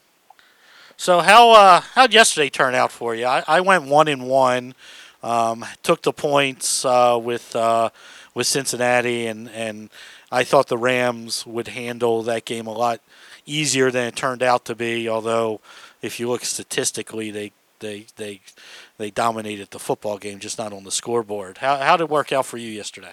I did the same thing, but I was on the opposite plays of you, where I had the 49ers plus three and a half, and you know, at halftime, well, I, I should say with about five seconds left to go in the half, I was feeling really good about my Chiefs bet and the way that they wet the bed there, and just one of the dumbest things I've seen. And in fact, the the guy we all deemed to be the best quarterback in the league and such a difference maker didn't know how many timeouts he had either, which was kind of ironic. Watching him hold up to trying to call for a timeout when they're out of them. Um, I saw a lot of boneheaded things in that game, which just drove me nuts. But like again, once we got to the point where it's like, okay, if they go to overtime, I'm going to lose my bet. I think I started pulling for Cincinnati, and just wanted to see different blood. But I, I never want to lose. That was my lock. Uh, and I was the funny thing was I was on the 49ers all week, and I said, man, I just I don't like the way the Bengals match up with the Chiefs. And in that first half, I felt great when it was 21 to three, and you know they essentially scored on that little dump off play to uh, Perine. Right. Um, I, I just thought they were dead in the water, and, and that gave them a little bit of life, and then getting the stop before the half really helped. But I, I can't even begin to tell you what adjustments that Cincinnati defense made to really slow things down for the Chiefs, or if it was just self-inflicted. But it was crazy. They only scored three points. Yeah, it was crazy. They looked. I mean, I I tweeted something tongue in cheek. I was like, okay, I've got to go watch the, the men's soccer game now. This game is over, and and I, I qu- sort of did the LOL because we've learned that there's no such thing as a game over. I you know you look at the Chi- you look at Cincinnati and what they did at halftime. The, to me, in, in in watching the game, the only thing that they really did different is that they they allowed their pass rushers to actually go after Mahomes, and they got home a couple of times in the in the second half. In the first half, it seemed like they were more concerned about just keeping them in the pocket and not letting the the crazy plays hurt them, which did anyway. Um, and I think they just made a, a, a concerted effort. Just you know what, we've been good at rushing the passer all year. We'll take our chances at this point because we're down by 18. So uh, that's the I didn't see anything on the back end that they really did um, too much differently. Uh, but also, uh, you know, the the Kansas City. I mean, we, you know, Andy Reid can't help himself sometimes, and and and I don't know if it's him or Bieniemy or or or they share it, but you know, to stop running the ball altogether. Um, you know, I, I, it just it was working in the first half, and it was keeping everything off balanced for for Cincinnati, and they just went away from it entirely and put the ball in Mahomes' hands, which you know, never a terrible idea, but you you saw when when it doesn't work, it, it's just you were given you were going three and out too many times. Yeah, and you know, like an, another standpoint of that game too, and just talking about uh, feeling like it was over and, and all the things that happened in it. Like I, I have some serious questions. Like I, I just brought this up to somebody else, and, and, and on on our show this morning, the first two throws from Pat Mahomes in overtime, like they targeted Demarcus Robinson. I don't remember him getting too many targets earlier on No. both those throws. The first one was it looked like a shot put. I didn't see him get hit. I was wondering what happened. Did he kind of like stop, like he didn't want to make the throw, and he was it, it just kind of like sailed in the air, and you're watching it going, "The hell was that throw?" And the second one looked like miscommunication on the timing on that slant when he broke it inside. The ball was behind him, but they just looked in total disarray outside of that drive. And then even then, getting down there, playing, they were playing to win, but by trying to run the clock down and making it a foregone conclusion they were going to get in the end zone. And then Pat Mahomes takes one of the worst sacks, and we keep forgetting about the fumble. You know, Butker makes the field goal, so it doesn't Right. matter. But um, I mean, what a terrible, terrible play that was, trying to make something happen. Yeah, the the, uh, the the whole thing. Pat Mahomes just didn't look like Pat Mahomes in the second half. We talked about it at length earlier in the show. He had those first four drives in the first half. You get three touchdowns. You're on the brink of scoring another one, and the bonehead play calls, and then they couldn't do anything in the second half. How much of that was adjustments but the Bengals made at halftime, and how much of it do you think was more so they got the momentum? They had that. They were only down by 11, like they were back in Week 17, and they thought, you know what? We've done this before. We can do it again. We got this. Well, you've seen it because, like, uh, like I, I want to attribute both, and not just. I mean, I'm straddling the fence here, but I do think Cincinnati made real adjustments because, honestly, you go back and look at the first game. This it was almost the same exact thing, except Cincinnati scored a little bit more during the regular season. Where you know Casey's up at the half. I think they were up double digits, and Cincinnati uh, made some adjustments. Gives up what was it? I think it was three points in the first game. Um, in the second half, and they come all the way back and end up winning it. And then they did the same thing here. And, and we saw, like, Tyreek Hill had, I don't know, it was three or four catches on the first drive of the game, and then they kind of took him out. Um, uh, you know, he had he had the goofy play right before the half where he caught the ball, but he didn't do much in the second half, and or if anything. And then it seemed like Kelce kind of got it going, then he disappeared, and then he came back alive. What on that final drive? Uh, I don't know. I, I just don't know what it was, and I don't want to take anything away from Cincinnati. They played a great game, but you know, like it, you, you see this happen all the time. Where I don't want to call it where the lights get brightest because Pat Mahomes is not a guy that folds under pressure. He usually strives under that. But it did look like like Cincinnati gained that confidence. We see it. I see it a ton in like March Madness, where you kind of watch the worm turn, where a team hits a big shot and another team misses it. You're like, damn, they know they're in this game, and then all of a sudden we watch what happens, and it's when we see those upsets. Like this, to me, was a total mismatch on paper. Um, and in the second half, Cincinnati made it a game and then eventually won. So it was crazy. I, I thought the night game would be way better um, with San Fran and, and the Rams, but I still keep wondering what you know. George Kittle, if he if he connects on that pass where he clears the linebackers, I think he takes that ball to the house early on in the game, and maybe that changes how the momentum goes. But they both just kind of kept letting each other hang around, hang around, and then we, we saw what happened. It very easily could have been. I I think it was Ross Tucker tweeted out and said the narrative this morning. He intercepts the ball, Matt Stafford uh, chokes in a big time game. Right. Um, you know, they win the game. Jimmy G, he's a winner, even though he didn't have a great game again. Or you know, they uh, they, he drops the interception. Here we are talking about the Rams going to the Super Bowl, and maybe it's great that they added Matthew Stafford and did all these things. You know, like the narrative changes on these singular plays of what actually happened in the game. Like Jimmy G being two and zero this year in the playoffs, it's not a direct reflection of him. Um, you know, he didn't do enough to help his team win at times, but I don't, I don't think he did enough that to cause them to lose until we saw this. And then the narrative will be written on him as well, throwing an interception in that moment. We all have to remember it was third and 13. He needed to make something happen there, and he was trying to throw the ball away so it wouldn't have been fourth and 20. Yeah. But, you know, uh, it was it was an ugly play regardless. It was an ugly play, and you know what was it? Tartt who who dropped the interception, Yeah. and and I mean talk about having nightmares forever. Um, Do you do you think that left a sour taste in his mouth? uh, maybe so. That no? Uh, but but you know, I, it's like uh, you know Jimmy uh, Garoppolo. I my God, I mean, he gets away with more bad decisions than I've ever seen. I mean, there there must have been three. I mean, even Ramsey. I mean, uh, before that, you you know, after the the one interception, Ramsey uh, drops the the interception. They could have gone back to the house to to Oh, win yeah. it, win it earlier, and then what what is with quarterbacks in their own? I've seen this more this year than eight. I've seen Stafford do it. I've seen Murray do it. Uh, Garoppolo Oh, did yeah, it Murray had the really bad one on Monday night, right on the playoff game. Yeah, it's like what are these deep in your own end zone, deep in your own territory or in your end zone? These underhanded, backward, no look. I'm just going to throw it towards the sideline passes. I, I, I just like when he did that. I'm like, I'm like, just take the sack. You get another play. I mean, what, what are we thinking there? Well, and this, it, Casey, it's so funny because this is where I went back with when we talk about analytics and when we talk about these plays specifically. Because I'd be willing to bet you there was, I don't know, a dozen times, or maybe even more. Let's just say a dozen times that quarterbacks threw that that same exact pass you're talking about, either with the opposite hand or flipping it forward or trying to make some, you know, just trying to get rid of it as they're being pulled to the ground. And the great ones are able to do it quite a bit. And we never talk about those plays when it's incomplete, but we do, we've had just now in the past three weeks two uh, two glimpses of what can go wrong, and it's the worst possible outcome. With one being a pick six and the other one essentially ending the game. Right. And and we, we, we don't talk about it afterwards. It's the same way I talk about analytics because when when they go for it on fourth and short and they get it, or they go for two and they get it, it never gets brought up the next day that hey they shouldn't have done that.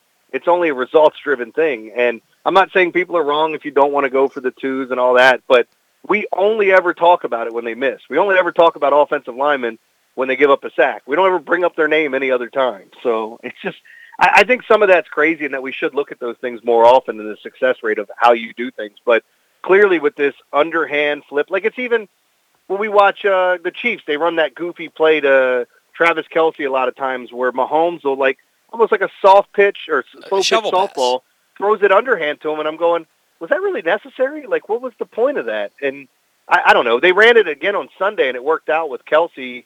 Um, I think it was at the two point conversion where he got in. But but there's there's like, or maybe it's another play I'm thinking of. But we see them do it all the time, and it is it's a really goofy play that just happens to work for them until obviously it doesn't work. Yeah, yeah. Uh, Now, with the uh, with the San Francisco 49ers and the LA Rams, the Niners have won six straight against them, and then they, they're in this game, and they're in the game the whole way. You would think, if you look at these teams on paper, the Rams are the better team on offense, on defense. They have the better players. Yet the, the Niners seem to have their number, and it almost looked that way again.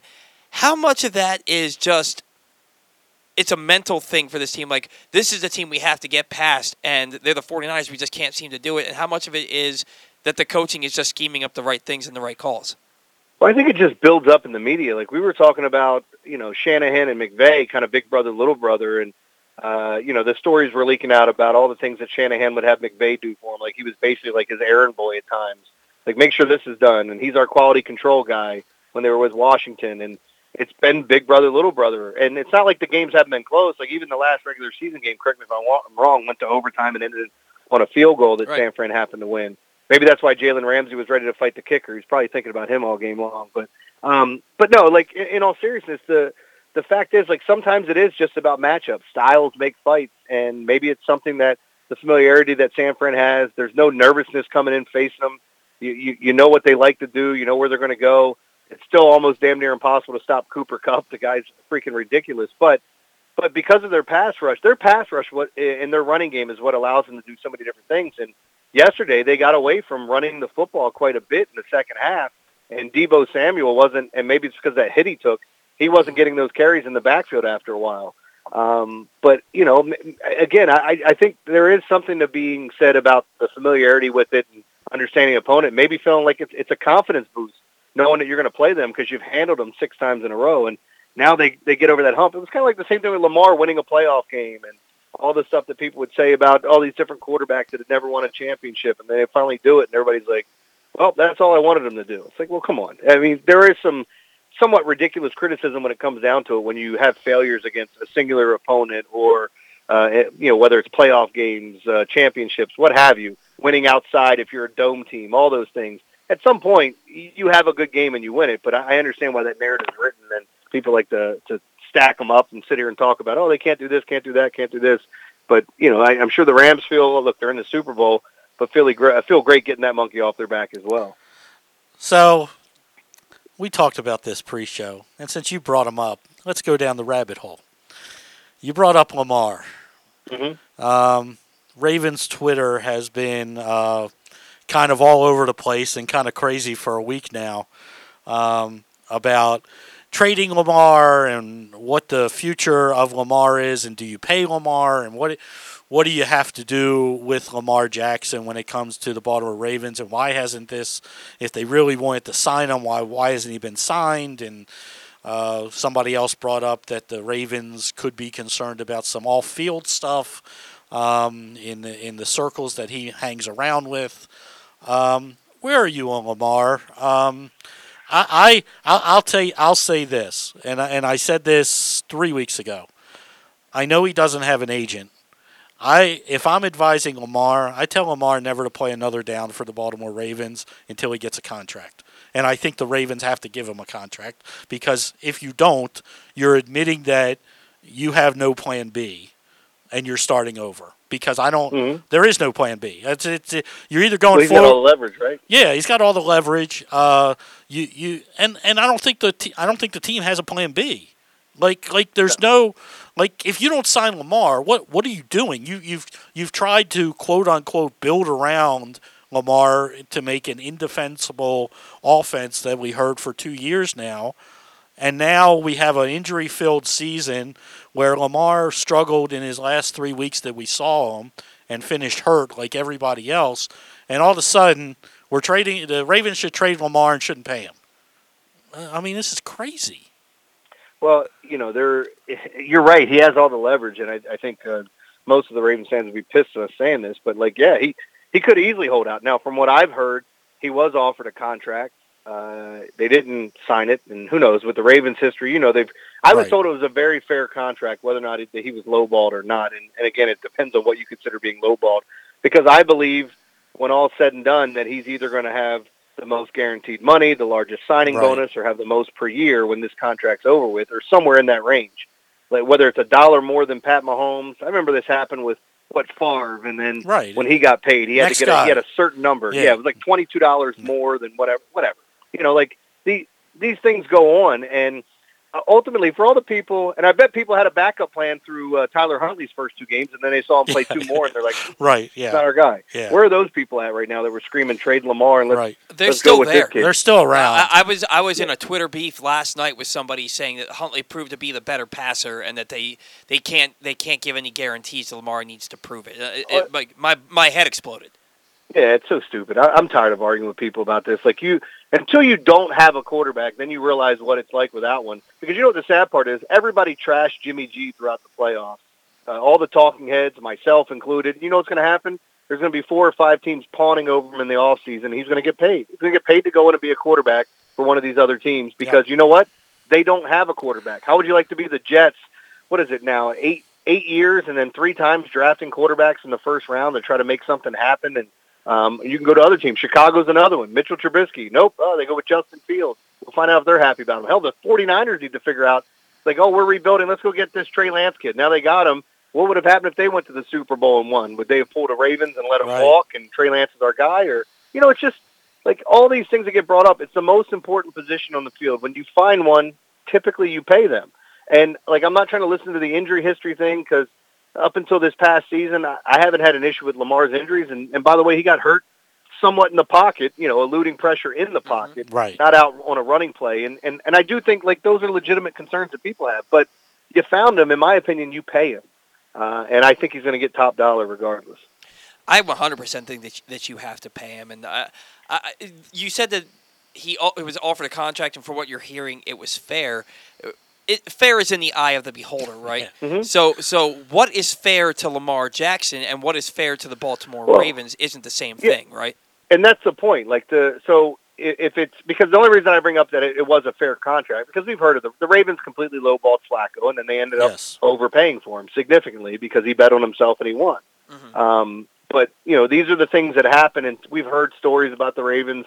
The whole dented can theory, like uh, Big Daddy. You know they're over there trying to get their discounts. They got their coupons out. Hey, who can we sign right now? Oh, Sammy Watkins is there, oh, oh who's left? We'll get a Derek Wolfe. You know they they do this all the time. But um, but when it comes down to it, I'm just saying that from what I was told, it wasn't some low ball offer to try to get him come in. It was market value right along with the other guys. Maybe it's not higher than them, but they were trying to get it done. But KZ's right. I mean, he has all the leverage if he decided to be that guy saying I'm sitting out, or he could look at it another way, saying if I go and improve myself, I should be the highest paid quarterback in the league. And if the Ravens aren't going to do it in a year or two because you know you're going to play the franchise game, uh, he's going to be that. So um, I just think you pay him. I, I I can't play these games with him. I, I want to get it done, get it over with, and then see where, see where everything is at after that. I mean, I, I look at I look at Kansas City, and, and we've we've had what uh, Mahomes is going into his sixth year, seventh year, Yeah.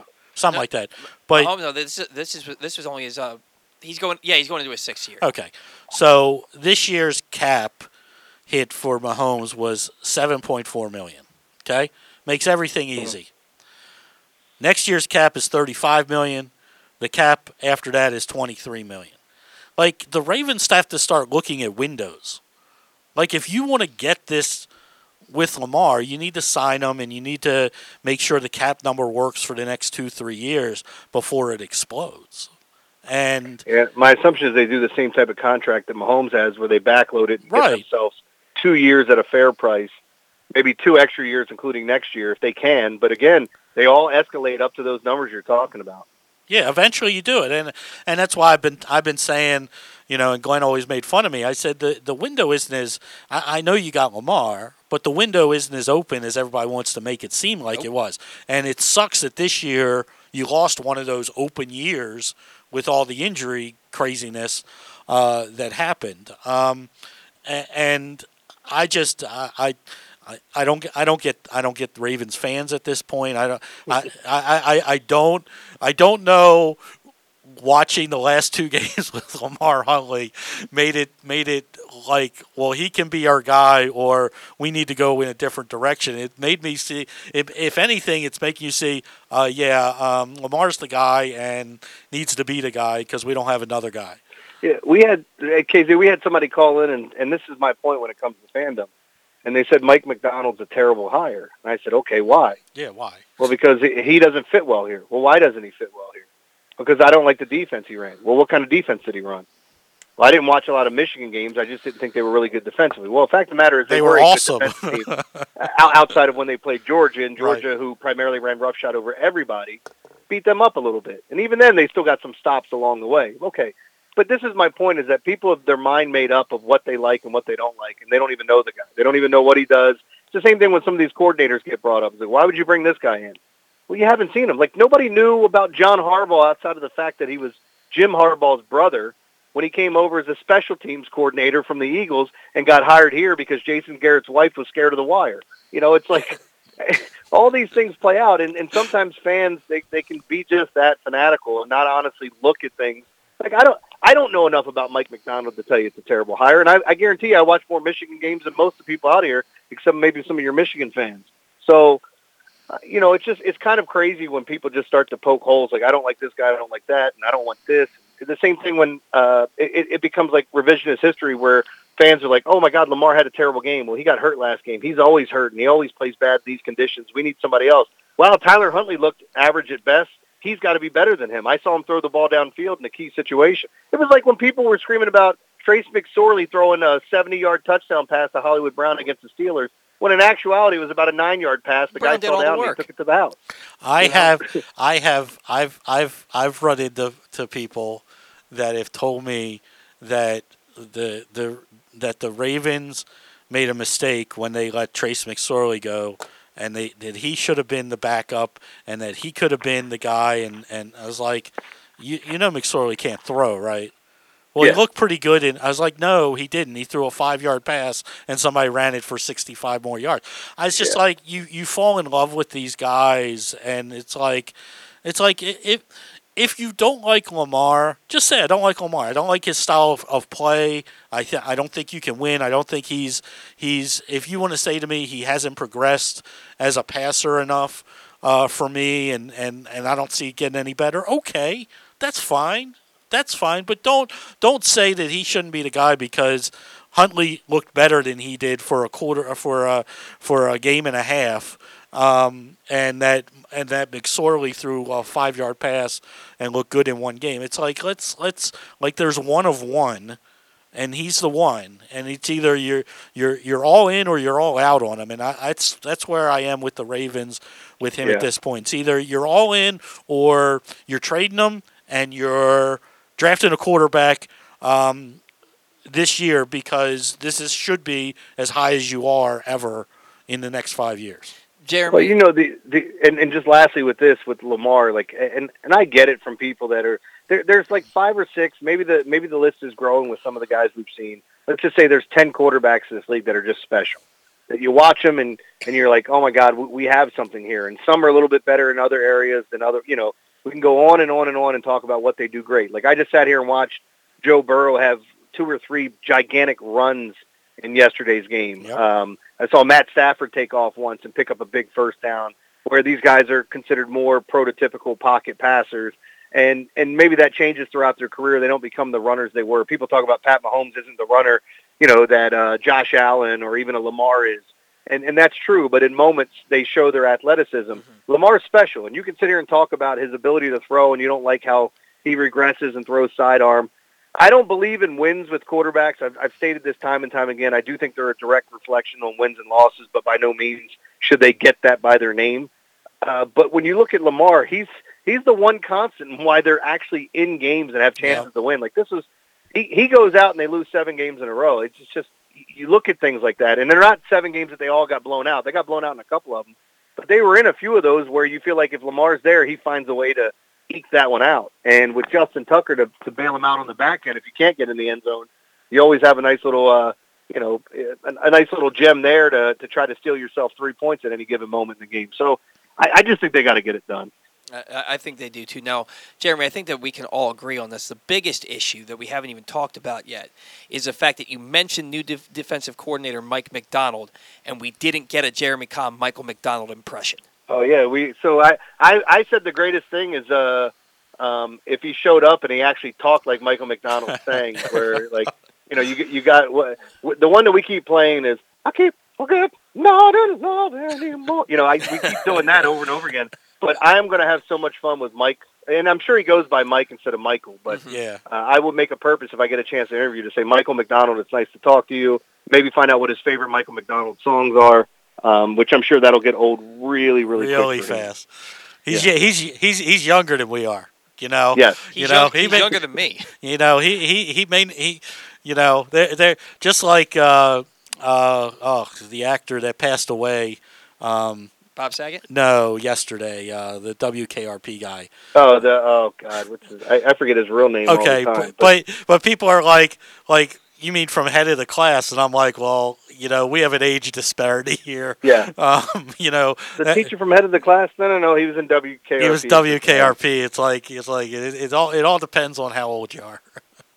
Well, that's and it's funny about that too because like no matter how upset Mike Macdonald gets over having the same name as Michael McDonald, it can't be any worse. And I know he did a bit on it, but if if we can't sit here and say Jerry Sandusky lost the I the, know. the lottery on getting names Oh, of the same no, name yeah. as somebody else, Yeah. like I, I mean I could rename myself Ted Bundy and I, he'd still he'd still be worse off than I was. Yeah, so, well, um, One it's, hundred percent. pretty rough. But I, I did like the bit he did on uh, Comedy Central about people with the same names as, as awful human beings.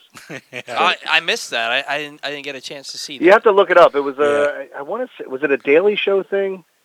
You'd have to look it up, but Sandusky was in it, and he did a. He look, he's a great guy. He did a masterful job on it because, you, I mean, to make you laugh your ass off. You're like, I feel terrible for all of these people that have the same name, as I said, as an awful human being. Yes, yes, yeah. Absolutely. Um, so you guys can you can follow Jeremy. He's at JeremyConn1057 on Twitter. Jeremy, what do you got coming up on the Big Bad Morning Show this week?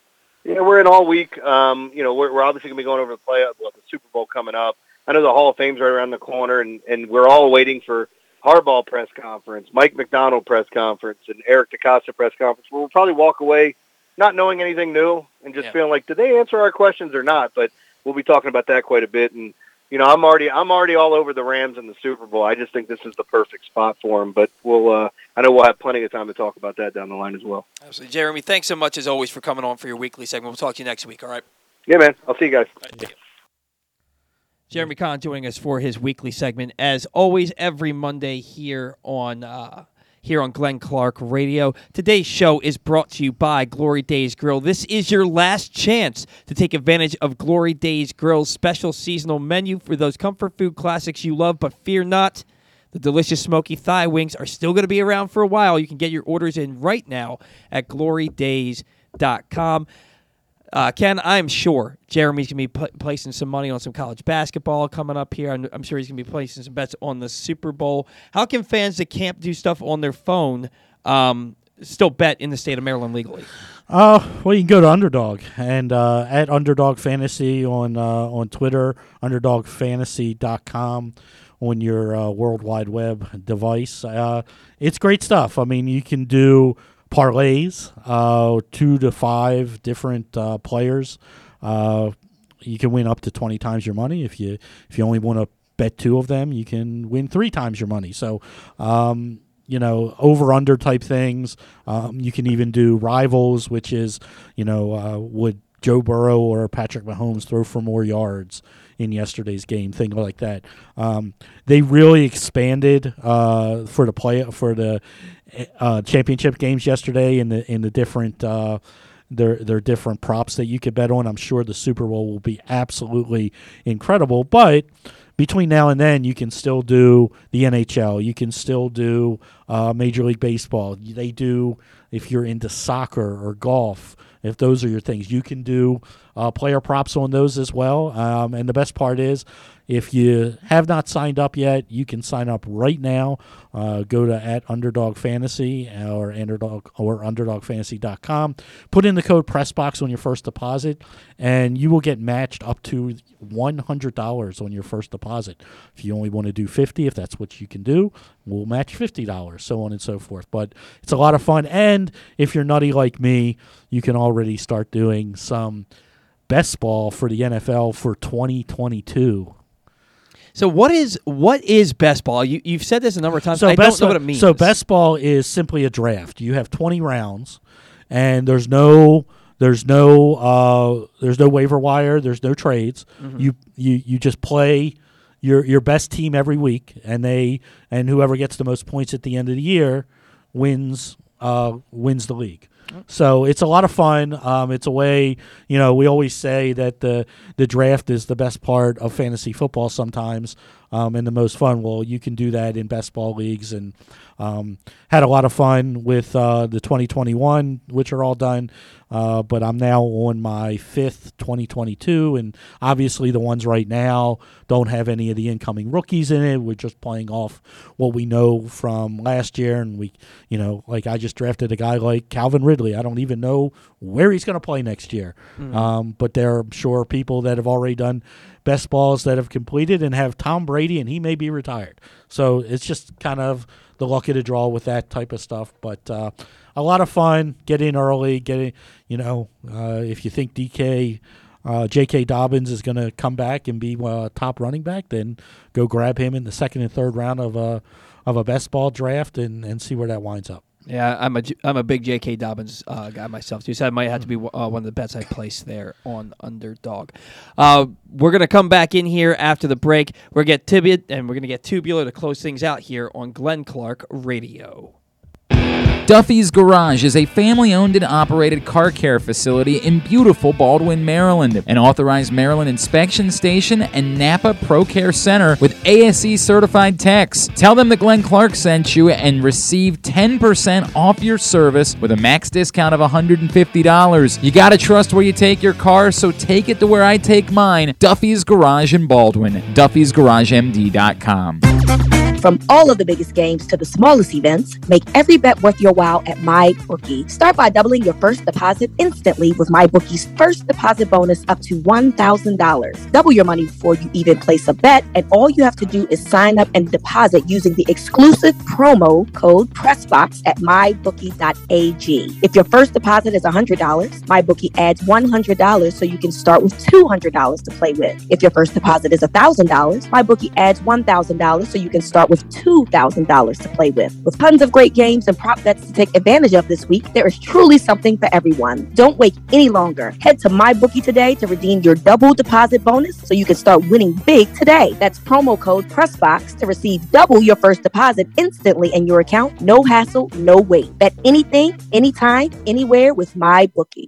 It's another cold winter here in Baltimore, but this time there's no hot stove to warm you up. Hi, I'm Paul Valley, and while there may be no activity in the world of baseball, I'll still be here every week with my co host Zach Goodman to give you all the latest in the CBA negotiations as teams look to get back on the field in time for spring training. You can watch us live every Saturday from 10 a.m. to noon at youtube.com slash pressboxonline or facebook.com slash pressboxsports and listen at pressboxonline.com slash radio. So tune in every Saturday from 10 a.m. to noon for the latest in baseball coverage right here on the Bat Around.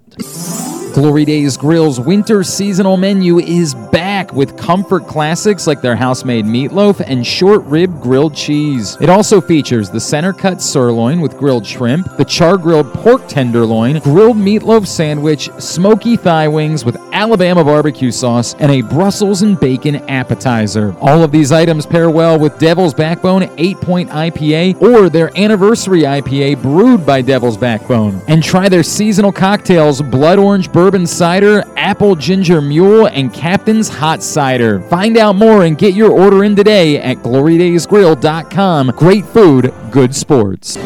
Window Depot Baltimore provides the highest quality ProVia windows, doors, and siding for all budgets. The best is finally affordable. Call them today for a free in home consultation at 410 941 3499. They also offer Zoom and FaceTime consultations in an effort to practice social distancing. A proud sponsor of the Tyus Bowser Show, you can find out more at WindowDepotBaltimore.com.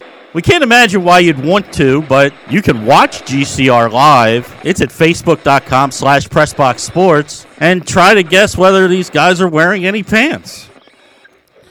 Welcome back, uh, Glenn Clark Radio. You can also uh, find us uh, when that was done.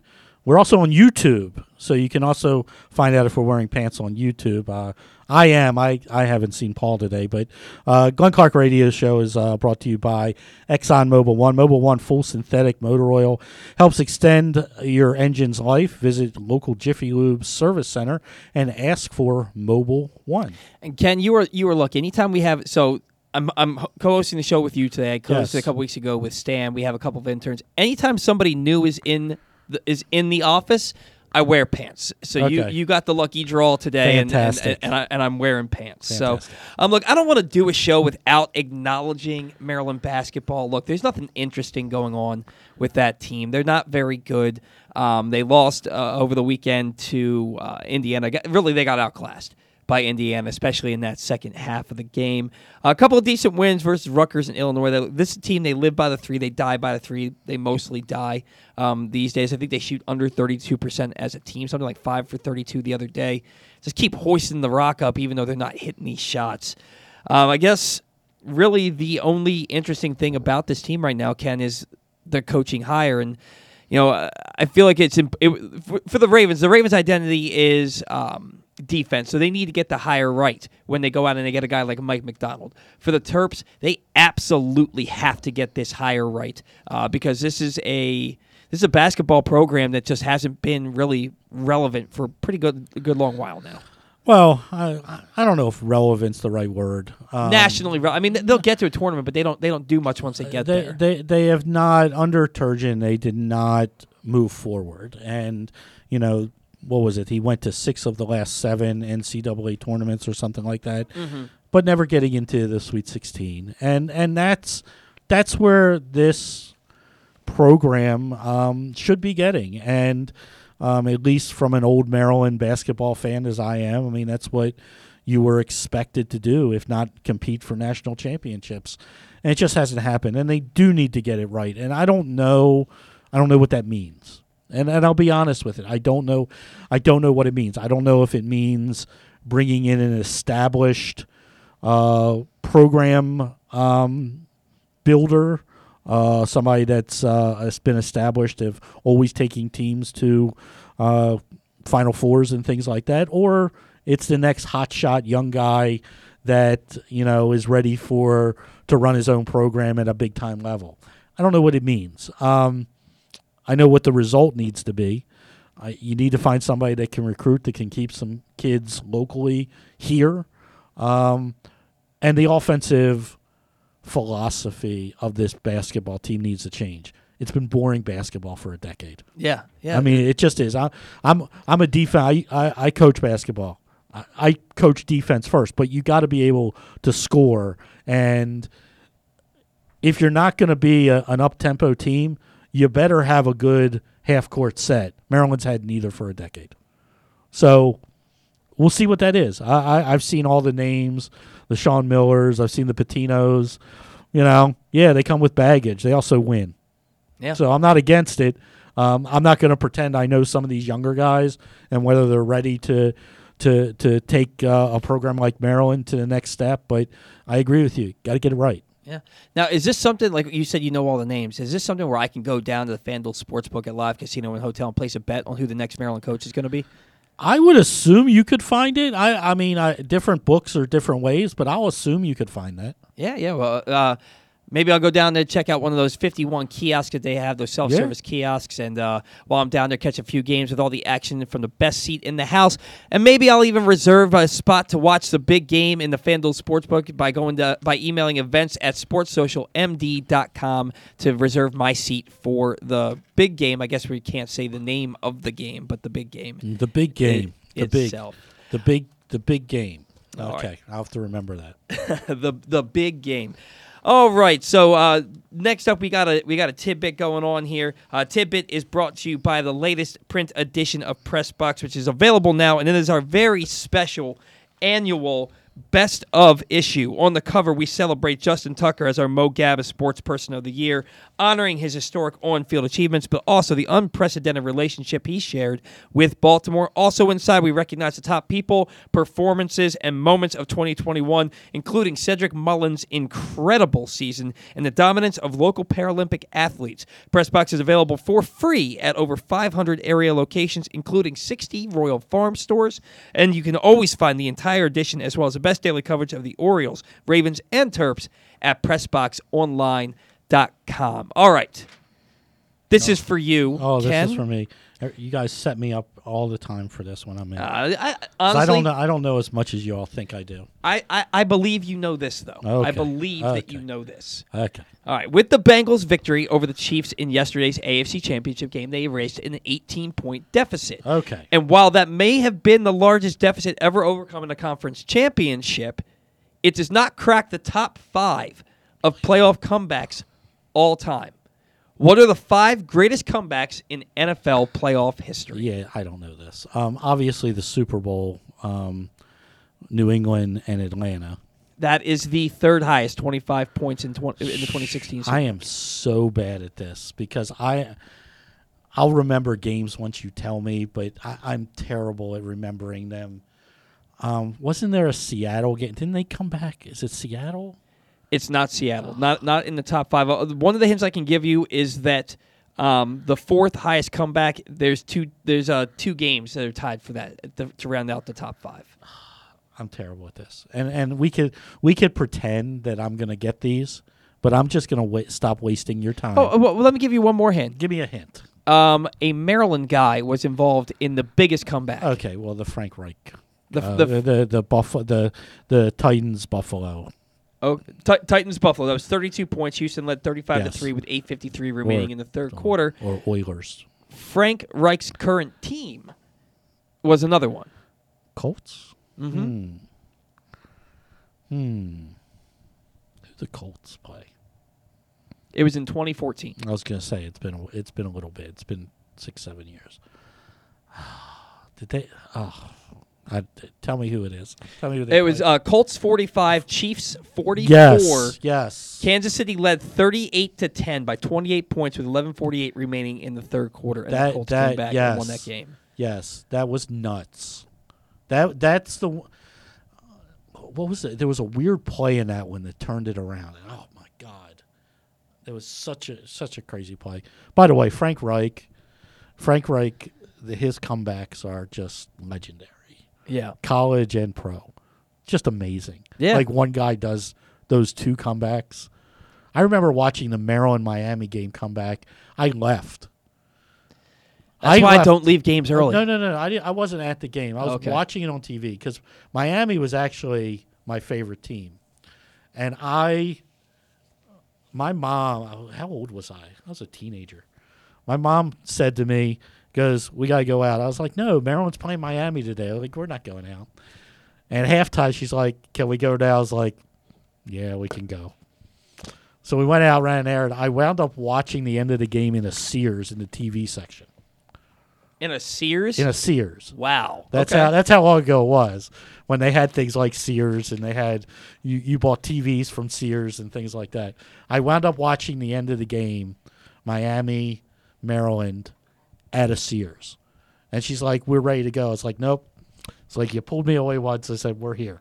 Go go shop for something else." go, go go and Go, buy my Christmas presents. No, no, just go. Present. It's like I'm not leaving again. I'm not missing the end of this game, this historic game again. I miss I missed most of the comeback. I'm not watching. I'm not missing the end of it. I was at an Orioles Royals game back in I want to say it was 2011, and the, the the Orioles were losing this game something like four to nothing, three to nothing, and it's the eighth inning, and they haven't done anything offensively. They haven't done anything.